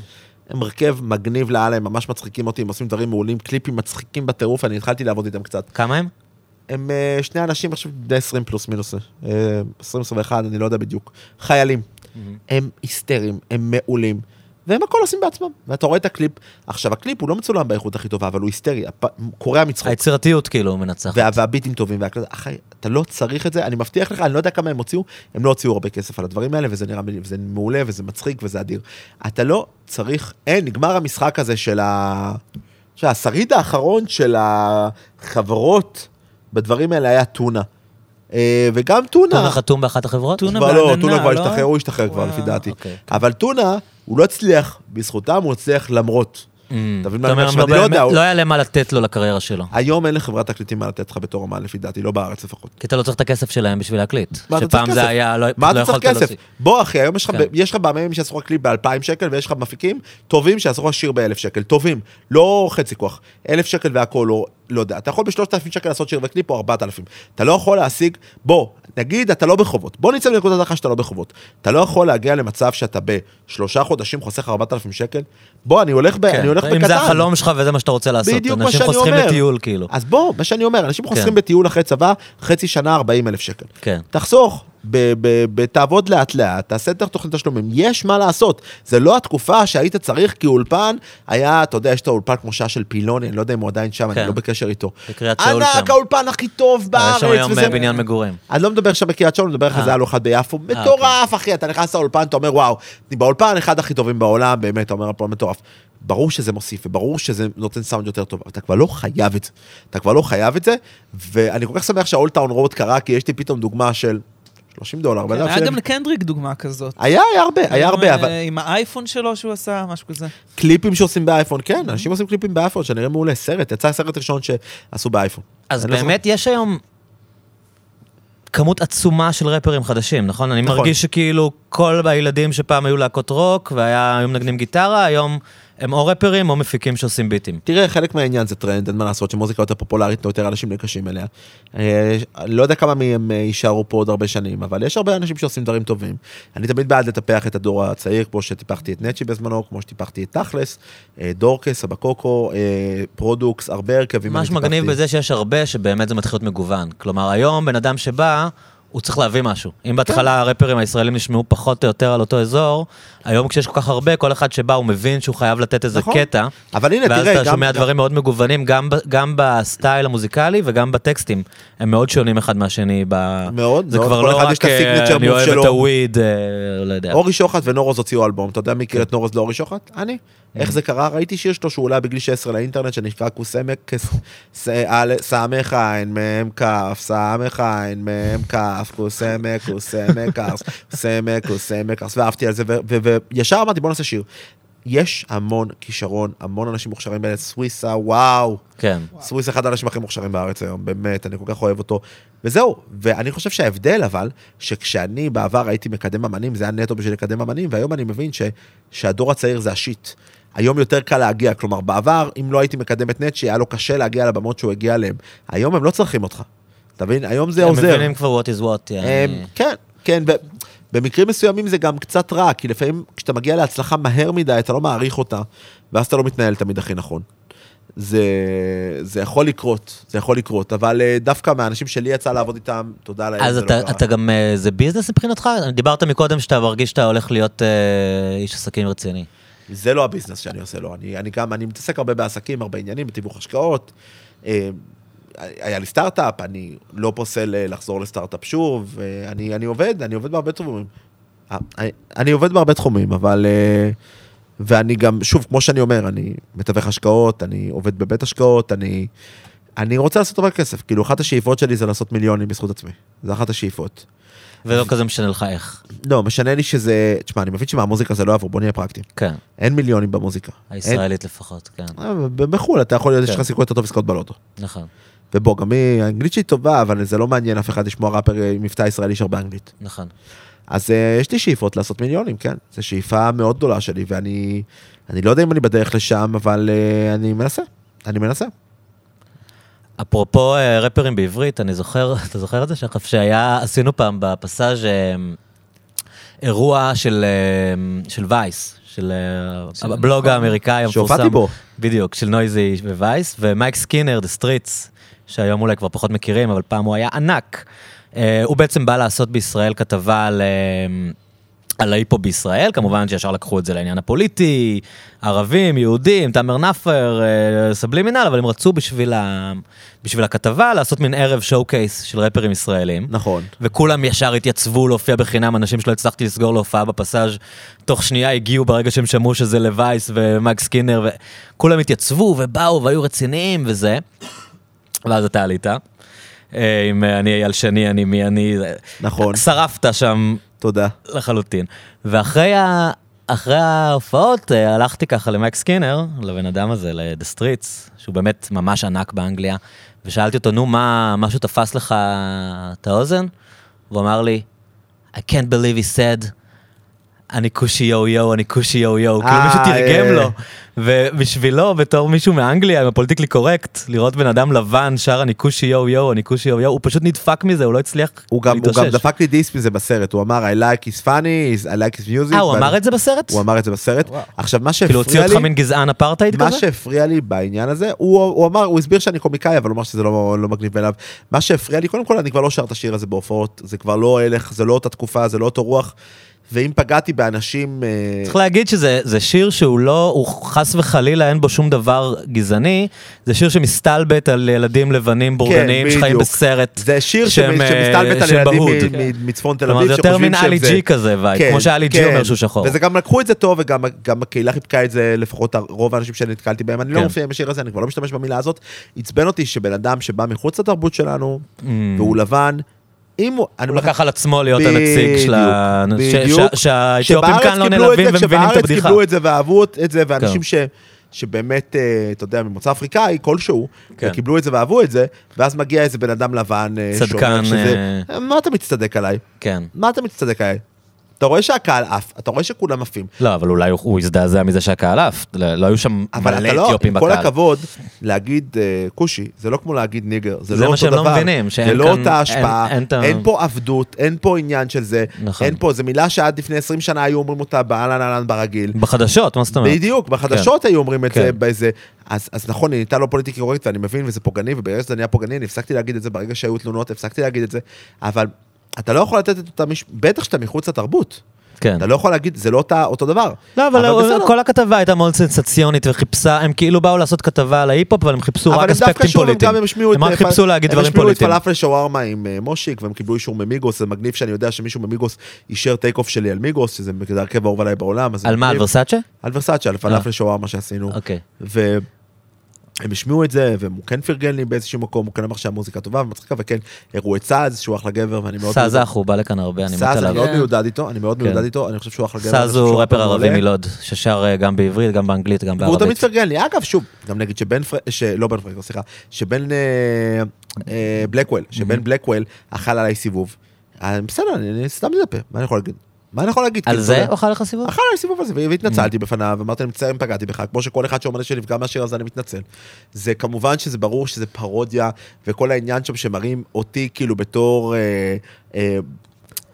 אותי בתור בן אדם שחי בסרט, שהוא כאילו מהגטו, ובעצם שותה קפה בארומה, ואז בחור, איך אני מדמיין את עצמי, בתור מישהו אפריקאי, שהולך ומוריד לכלבות קפות, ואוכל כאפסי. זה שיר מאוד פרודי, זה שיר קליפ מאוד מצחיק, אנשים יכולים לראות ההומור ולצחוק מזה, אבל בסדר. אתה יכול להבין לך בדיחה לא עוברת ב-אלפיים תשע עשרה. בסדר, הבדיחה לא עובדת ב-אלפיים תשע עשרה, ולכן אני גם לא מופיע עם השיר הזה, ואני סתם אתן לך דוגמה, אני עושה המון הופעות פרטיות, המון, המון, המון, אפילו חושב שעושה יותר הופעות פרטיות מלא פרטיות, אם אתה מוציא את מה, בכל מיני וילות של השירים? כזה? חבל לך על הזמן, כן. כן. עכשיו יש לי הופעה ביום שלישי, ב... לא יום שלישי, שבוע הבא, כן, יום שלישי, במסיבת בריכה ברמת שרון. Mm-hmm. והם ביקשו את אצלנו בשכונה, אבל אני לא מופיע בשיר הזה יותר. וואלה. אה, אני לא מופיע, אני לא כן. לוקח על עצמי את זה יותר. אני לא לוקח על עצמי את זה יותר, אני לא... אין מה לעשות, זה לא הלך התקופה, וכמו ש... תשמע, יכול להיות שיהיו עוד שירים שזה. יכול להיות שיהיו עוד שירים שזה לא יהיה כול לעשות יותר, וזה בסדר. תקופה משתנה, ואתה צריך להתאים לצלך לזמנים, אתה לא יכול לקוות, אתה לא יכול להיות שרון לונדון, ולהגיד, חפנתי למישהו את השד, ולהגיד מה הבעיה. מה אתם רוצים? אז אני לא אבוא ואגיד, אה, זה, למה הם לא? לא, אני מבין, התקופה משתנה, אני משתנה. תגיד, איך זה הופעות האלה אצל הבתים של השירים? כיף, זה כיף, זה לא רק בתים של השירים, זה חתונות, המון חתונות. הבר מצוות, אני מופיע בבר מצוות, אני עושה שמח, אבל אני קצת פחות אוהב, כי פשוט הדור של הבר מצוות יש שם אנשים טובים, אבל יש דור מקולקל. מה, ילדים מפונקים? אז הם מפונקים, צוחקים לי לוקץ שתעמיסתי, לוקץ שתעשיתי סמים, הם לא... מה? ילדים בני שלוש עשרה. מה? זה הסלנג, הם לומדים, הם לומדים מהאינטרנט, והם זה, והם פשוט אין... לא נעים לפעמים, לא נעים להיות שם, הם נהנים, הם צועקים את ההופעות, אבל זה... אני עושה בר מצוות כי זה כסף טוב, ואני עושה כל מי שרוצה להזמין אותי להופעה, אני בא, נקודה. אבל חתונות זה כיף גדול. אני עושה הרבה חתונות. אגב, אני חושב שמהראפרים אני בין היחידים שכאילו לא סטטיק, נגיד, אני בין היחידים שעושה הרבה חתונות. טוב, כי זה משמח וכיפי וצחוקים, אתה יודע, אתה לא רוצה עכשיו להביא איזה ראפר שיוריד לך. אני גם הלכתי לגישה מאוד שונה בקטע הזה.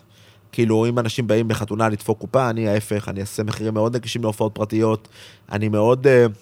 אני בא, בואו נבוא לעשות לכם שמח, מבחינתי, גם אם זה חצי ממה שאני מרוויח בדרך כלל, או מהופעות במועדון, אנשים מזמינים אותך ביום הכי חשוב של החיים שלהם, זה מצחיק שנהיה לזה פעם בישראל, כאילו את המוניטין הכי עלוב בעולם, והיום כולם עושים, צריך להגיד כולם עושים, ואני לא יודע אם אנשים רוצים שנגיד את השמות שלהם, אבל זמרים ישראלים מאוד מפורסמים, שהופיעו בחתונות שהייתי בהם, אז הם אמרו לזוג, תשמעו, כאילו מבחינתי, זה כבוד, שביום הכי שמח בחיים שלכם, היום הכי מרגש, הזמנתם אותי להופיע, אני לא רואה בזה חלטורה בכלל.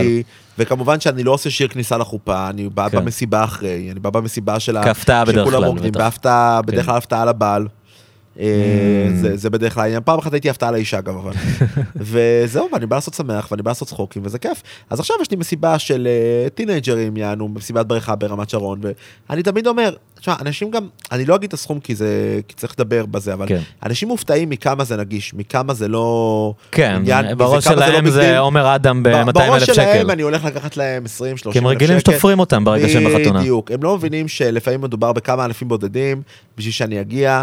בן אדם, בוא אחי, אתה עושה חתונה ב-מאה אלף שקל, אתה יכול לשנות לצריך לשלם חמשת אלפים להביא, שכבר כולל, שבא עם הדי-ג'יי שלך ומתאם איתו ועושה הכל מראש, ונפגש לך. תבין, זה לא משהו אני עושה את זה ההפך, אני עושה כמה שיותר נגיש. כן. זה העניין שלי. העניין שלי שאני מנסה... כאילו אם אתה מתלבט, אני אבוא, אני לא עכשיו דופק לך מחיר כמו שלמה ארצי, להוריד אותך מזה. או סגידן, או בועז מורד, שהם שניהם המנהלים שלי, מנהלים את... בדרך כלל סגי יותר עושה את המשא ומתן בזה, ובועז יותר בחוזים, אבל אז מנהלים את המשא ומתן, אבל באמת, גם קרה, קרה פעם אחת שבאמת... היה פחות מהמחיר המינימום שאני אפילו קבעתי לעצמי, ואז הבעל מאוד רצה, כי האישה מאוד אוהבת, והוא רצה להפתיע אותה, והוא אמר, בבקשה, זה חתונה צהריים, היה שישי צהריים, אין לי משהו באותו יום, אין לי, שישי צהריים, נדיר שיש הופעה, חמישי ערב לא הייתי יכול לסגור הופעה, במחיר שהוא פחות מאיזשהו סטנדרט מינימום שקבעתי, כי הרבה פעמים חמישי נכנסת הופעה, שישי צהריים, מה הסיכוי שייכנס? כי אתה צריך לסגור את זה מלא זמן מראש, כאילו, את התאריך. זה לא תמיד, לפעמים גם עכשיו, הזמינו אותי לעוד חתונה, וזה לא הלך, לפני חודש הזמינו אותי לעוד חתונה, באניברסרי שלי ושל אשתי, אז עם כל הכבוד כסף זה לא העניין בקטע, אז היה לנו חופשה במלון קרמים, וכסף זה לא העניין. אז, אבל כן, יש, יש הרבה בקשות, יש הרבה הזמנות. ואני ממש הייתי שמח שה, שהשמועה תופץ. יאללה, לפצנו אותה. כל ה... כל מי שמקשיב לפודקאסט הזה. הכי הזוי שלי, אבל שאלת מה היה הכי זה, עשיתי מסיבת רווקים, זה היה הכי הזוי. מה? פשוט, אני אמרתי להם, אני לא הולך לשום מקום שיש בו חשפניות או משהו כזה, אז דאגתי לוודא, לא יקרה. לא, לא, לא, לא, אני לא. אני גם לא הסכמתי אף פעם לבוא למסיבת רווקים, יש פה חשפנית, זה דוחה. אפילו מעבר לעניין המוסרי, זה מגעיל כאילו להיות עם עשרה בנים ומישהי שרוקדת, אבל זה גם מזעזע. גם העניין הזה ברמה המוסרית, זה דפוק בעיניי, ומעבר לזה, אני גם לא, עזוב, אני בן אדם נשוי, גם אם אתם רוצים, לא... אני אמרתי לך, אני, הטייק-אוף שלי, אני לא אבוא, אם אני מכיר מישהו שהולך לדברים האלה, אני לא אבוא וארצה לו, זה לא עסק שלי. אבל אני לא רוצה לקחת חלק בזה, ואם יש מסיבת רווקים, אני מבהיר להם, או שאתם מתחייבים לי שלא הולכת להיות, או אם אתם חושבים שיש סיכוי, אפילו קטן בהפתעה שמישהו יביא, אז אני לא בא, נקודה, כן. נקודה, זה גם חלק מהאמונה, זה גם חלק מהאמונה, עזוב, זה לא... ברור, זה לא, תיתה צריך שכנע, אני איתך. זה לא העניין, כן. אז וידאתי שזה לא יקרה, זה באמת לא קרה, אבל הציעו לי המון המון המון סמים, ואני לא מאשן ואני לא שותה, וזה נורא הצחיק אותי, שכזה מישהו בא אליי, אתה רוצה פאף מג'וינט, אתה רוצה, יש פה מים עם אמדי, אתה רוצה, יש פה, הם עשו המון המון סמים במסיבת רווקים הזאת, ופשוט הציעו לי שורה, וזה לא השורה של קוק, זה השורה של... איך קוראים לדבר? רטלין, רטלין. באתי להגיד קטמין, זה לא קטמין, כאילו, אתה יודע, וכזה, טוב יענו, אבל איזה מגניב יענו, אתם יודעים לחגוג, ואתם חוגגים כמו שצריך, ואתם לא אוהבים חשפניות, אז זה כיף. כאילו, אתם לא, זה לא שכזה, בירה, אתה יודע, מסיבה כזאת של, הנה נראה סרטון, זה ממש הייתה מסיבה לא סחית בכלל. טוב, זה גם מוזר להופיע מול עשרה אנשים שעממים ולשיר להם שיר, אם זה לא... היו הכי מבסוטים, עשיתי להם שמח. עכשיו, מה שכן, אני נורא נזהר בקטעים האלה, אני מאוד, בגלל שיש לי... היסטוריה לא טובה עם סמים, כאילו זה עשה לי התקפי חרדה, ופתח לי ג'קה של חרדה, זה נהיה מאוד חרדתי אצלי, העניין של הוויד ושל סמים, ובגלל שכבר קרה לי כמה פעמים שכמעט אכלתי, נגד בחזרה עם הדג נחש, כמעט אכלתי בראוני עם חשיש, ובסבליים, בזמנו בבקסטייג' כמעט שתיתי מים עם אמדי, מאז אני מאוד, אני מגיע למקומות, כמו מי שפחד מסם אונס סטייל. כן, באיזשהו מקום, לא, לא, לא, לא מפחד מסם אונס, אבל אני לא מפחד שמישהו יסמם אותי, חלילה לא עלינו בלי עין הרע, אבל אני, אתה יודע, אתה יכול, אתה מגיע למקום, יש מגש בראונס, אתה לא יודע. תל אביב, אתה לא יודע. כן. אז אני בא, אם אני רואה בקבוק מים, אם הוא לא סגור, אני לא שותה. זה לא קורה לי, דברים כאלה, ושוב, תלוי איפה, זה לא שאם אני אבוא אליך הביתה ותארח אותי, אני לא זה, אבל במועדון, בדברים כאלה, במסיבות, אז אין. אז שמה, ראיתי שיש כל כך בסמים, הבאתי בקבוק מים לפני, רק את שלי, לא הסתכלתי עליו ככה, שמתי אותו בצד, זה לא שפחדתי שמישהו ישים לי, אבל פחדתי להגיע בטעות אה, למצב שאני, אתה יודע, okay. יכול לקרות, בטח במקום של עשרה חמש עשרה איש, ולא, כמות לא הגיונית ששמים ל-חמישה עשר איש, כאילו. אתה יודע, זה כאילו הביאו פי שש סמים מהמקסימום שאפשר לצרוך, כאילו. טוב, אנשים נוטים להתחזר באירועים האלה. זה נפסיבת רווקים שהבעלה, אתה יודע, מבחינתי, אני ממש, אני דווקא מאוד הערכתי את זה, אני יודע זה מוזר, אבל... הערכתי את זה שהם כאילו אמרו, אנחנו נחגוג, אנחנו נתפרע, אנחנו נשתגע. שמתחבר אצלם לפארטי הארד ולראות הופעה של לוקץ. אבל לא רק העניין של לראות הופעה של לוקץ, של הוא יגע לפאקינג פארטי, אבל זה לא אומר שאנחנו הולכים לבזות מישהי ולבזות מישהי. אה, עצם זה שהם לא הביאו חספנית, כן, כן. אז זה מגניב שזה לא... טוב, יש בעולם גם אנשים...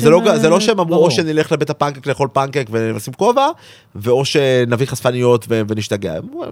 נשתגע בלי חספניות. זה אהבתי את זה. זה יפה. לוקץ, יש לך איזה משהו שחשוב לך להגיד? כי אהרון צריך ללכת עוד מעט. איזה מסר שרצית להשאיר אותנו איתו? מה זה מסר? יאללה, תעשו רעב, תאכלו מלאווח, בואו לבית הפנקייק, יהיה צחוקים, ותבואו לטור שלי, תעשו פולו ללוקאץ' בפייסבוק, השטג אמסי לוקאץ', אמסי קו תחתון לוקאץ' באינסטגרם, וזהו, בואו נעשה ראפ. טוב, זה מה שחשוב. אז בואו נעשה ראפ. ראפ. לוקאץ', מלא תודה. בכיף, תודה לכם. שח אפתח רציני שבאת להארח אותי איתו. תודה רבה. ואנחנו נהיה בקשר. אני, הדבר הכי שאני מעצבן אותי, שעכשיו אני הולך ברגל הביתה. וואי, וואי, וואי, וואי, אה. חם, חם, הכל חסום. ואני, המחאה הכי מוצדקת שהייתה פה מכולן. כן. מכל המחאות זה המחאה הכי מוצדקת. כן. אבל אני, אני מתבייש בשביל... אנחנו לא דיברנו עליה, פשוט כי התוכנית תעלה עוד איזה שבועיים, וכאילו זה נראה לי קצת לא רלוונטי, כאילו, אתה יודע... לא, לא, אין בעיה, אין בעיה. אנחנו עם המחאה, צריך להגיד... לא, לא, אני גם עם המחאה לגמרי, אני רק אומר ספציפית עכשיו, יש לי צעידה, אני זה... אתה פה עם אוטו, אתה יכול להכניסי. אני עם קטנוע. רק מציע לקטנוע. נמות שנינו. כיף. ביי, המלך. ביי, יוש.